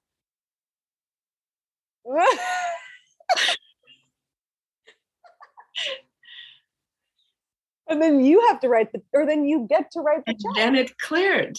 Right. And then the next thing, next day, I wrote a check to Kate and to Skylar. And then I was like, where did you get the money? And it's like, you wouldn't believe. I'm not even going to tell you because I wouldn't believe. Right. this is what I'm, this is so like thank you for for driving it home or whatever. I mean, whatever. I don't even know how to say what just happened in this storyline, except for this is a reoccurring storyline for those who are really living in their truth and really showing up and really doing the, the divine work. And, or, I mean, you know, like it's, oh, You have no idea. This is such like that's just the beginning, right? I mean, it's literally like the, the first minute the video, the film comes out. yeah it, it's it, it's uh i'm like a, a poster child of how magical the universe is Yeah. Did you take it to film festivals? Did that end up happening? uh yeah yeah yeah but I- i think we're like two and a half I know, I know, I know. Okay, yeah. So we do have to wrap up because yes, I mean it's and we'll just have to invite you back because we didn't we literally we tapped we touched on three bullet points. but I love it. And I actually I think I can't remember it was an email when you were like, "Let's see if two hours does it. It was in an email. We'll see where two hours gets us. But thank you so much for sharing this time with me and and the listeners and sharing this vulnerability and all of and the truths and the hardships and the and the golden moments. I mean it's just so for the listeners um i mean i think at the end it's like you know what are three things or something that i know but i mean what is it? Watch the film. If you haven't watched the film watch the film and if you want more, watch the editor's comments. Uh, director's commentary actually my favorite part of the the film. When it was hard copy DVD, it was all on one DVD. The feature film, the director's commentary, which is 73 minutes, and then all the bonus features that were almost uh, like an hour and a half. Yeah, but now I don't have any hard copies anymore. They all got burned. My uh, my home got burned in Paradise um, with the office, with the, all the where all the stock was, and um, I decided not to make any more hard copies. So now it's a separate downloads, uh, and that's another whole story. That because I drove for 20 minutes through open flames, through like the walls of fire, and it, it does something to you.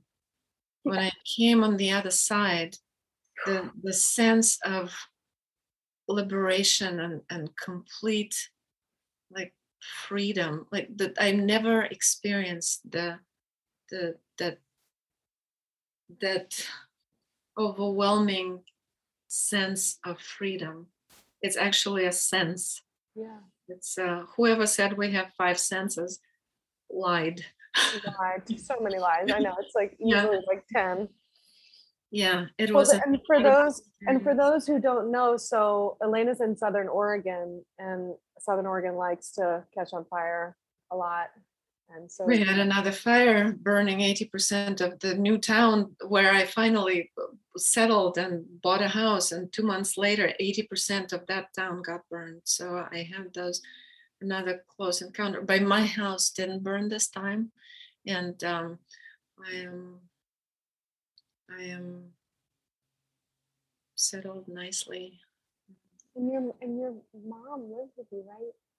Yeah, and my mom is with me. I brought her to live with me, yeah. and my kids live here in Medford, and my grandchildren, and we're all like a cluster here. And finally, I have time for my family that I didn't have because I was teaching in 58 countries in the last 20 years before the lockdown and uh, which means that my family did not see me. And um, now they have as much of me as they want.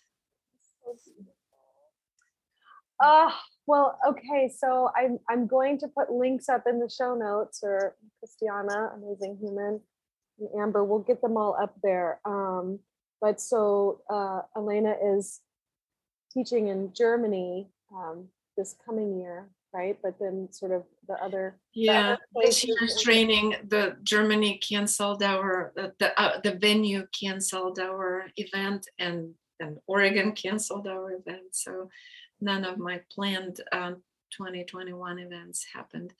But I still have events on the schedule for 22 and 23 and uh, we'll see where we land with um, this crazy stuff going on to say the least, but we won't talk another two hours about that. no, no, no, no. We're going to say bye now. And it was bye my now. pleasure sharing uh, the my stories because normally I don't really have um, in my courses there is no time to talk about you know me and so um, it, that was fun. oh, such a, such a complete honor to be on this end. Um, yeah, and I mean, I having Elena call me back uh, and leave a voicemail on my cell phone, like I, it's like Beyonce calling me. I mean, I was like, oh my god, oh my god! And my my son Wolfie's like, mommy, are you okay? I was like, oh, it's Elena. I was like, it's babies, and he was like, what? He calls Elena's film babies and requests to watch it on a regular basis. Yeah, uh, I don't sing as well though. Oh, you're yeah. I mean, I think yeah, but you dance as well. I'm sure. I dance better. Yes, yes.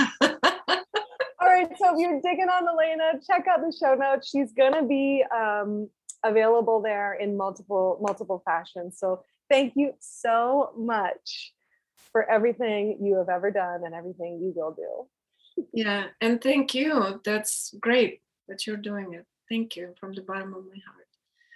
Doing what you're doing. As the Hawaiians say, ahui ahoi, because I know this isn't our last time. This is just the beginning. Yeah, it's very necessary to do. All right. Bye. Right. Mwah. Ciao. Ciao. Thank you. All right, podcast listeners, so much appreciation for your continued support of the show. I hope you enjoyed Elena and all of her wisdom and insight. And again, just the deep connection to Mother Russia and Ukraine at this moment. We must remember that our Earth, our planet, is one giant organism, and really, like nothing that happens on the planet doesn't affect us. Or that was a double negative. Let me re- rewrite that. Everything that happens on the planet affects all of us, whether we're consciously aware of it or not. So um, pray for the conflict to be resolved peacefully, quickly. Um, thank you, Elena, for spending all this time with me. It was so fun getting to connect with you. I mean, absolutely, um, just really one of the greatest conversations of my whole life. Um, and I look forward to having more with you.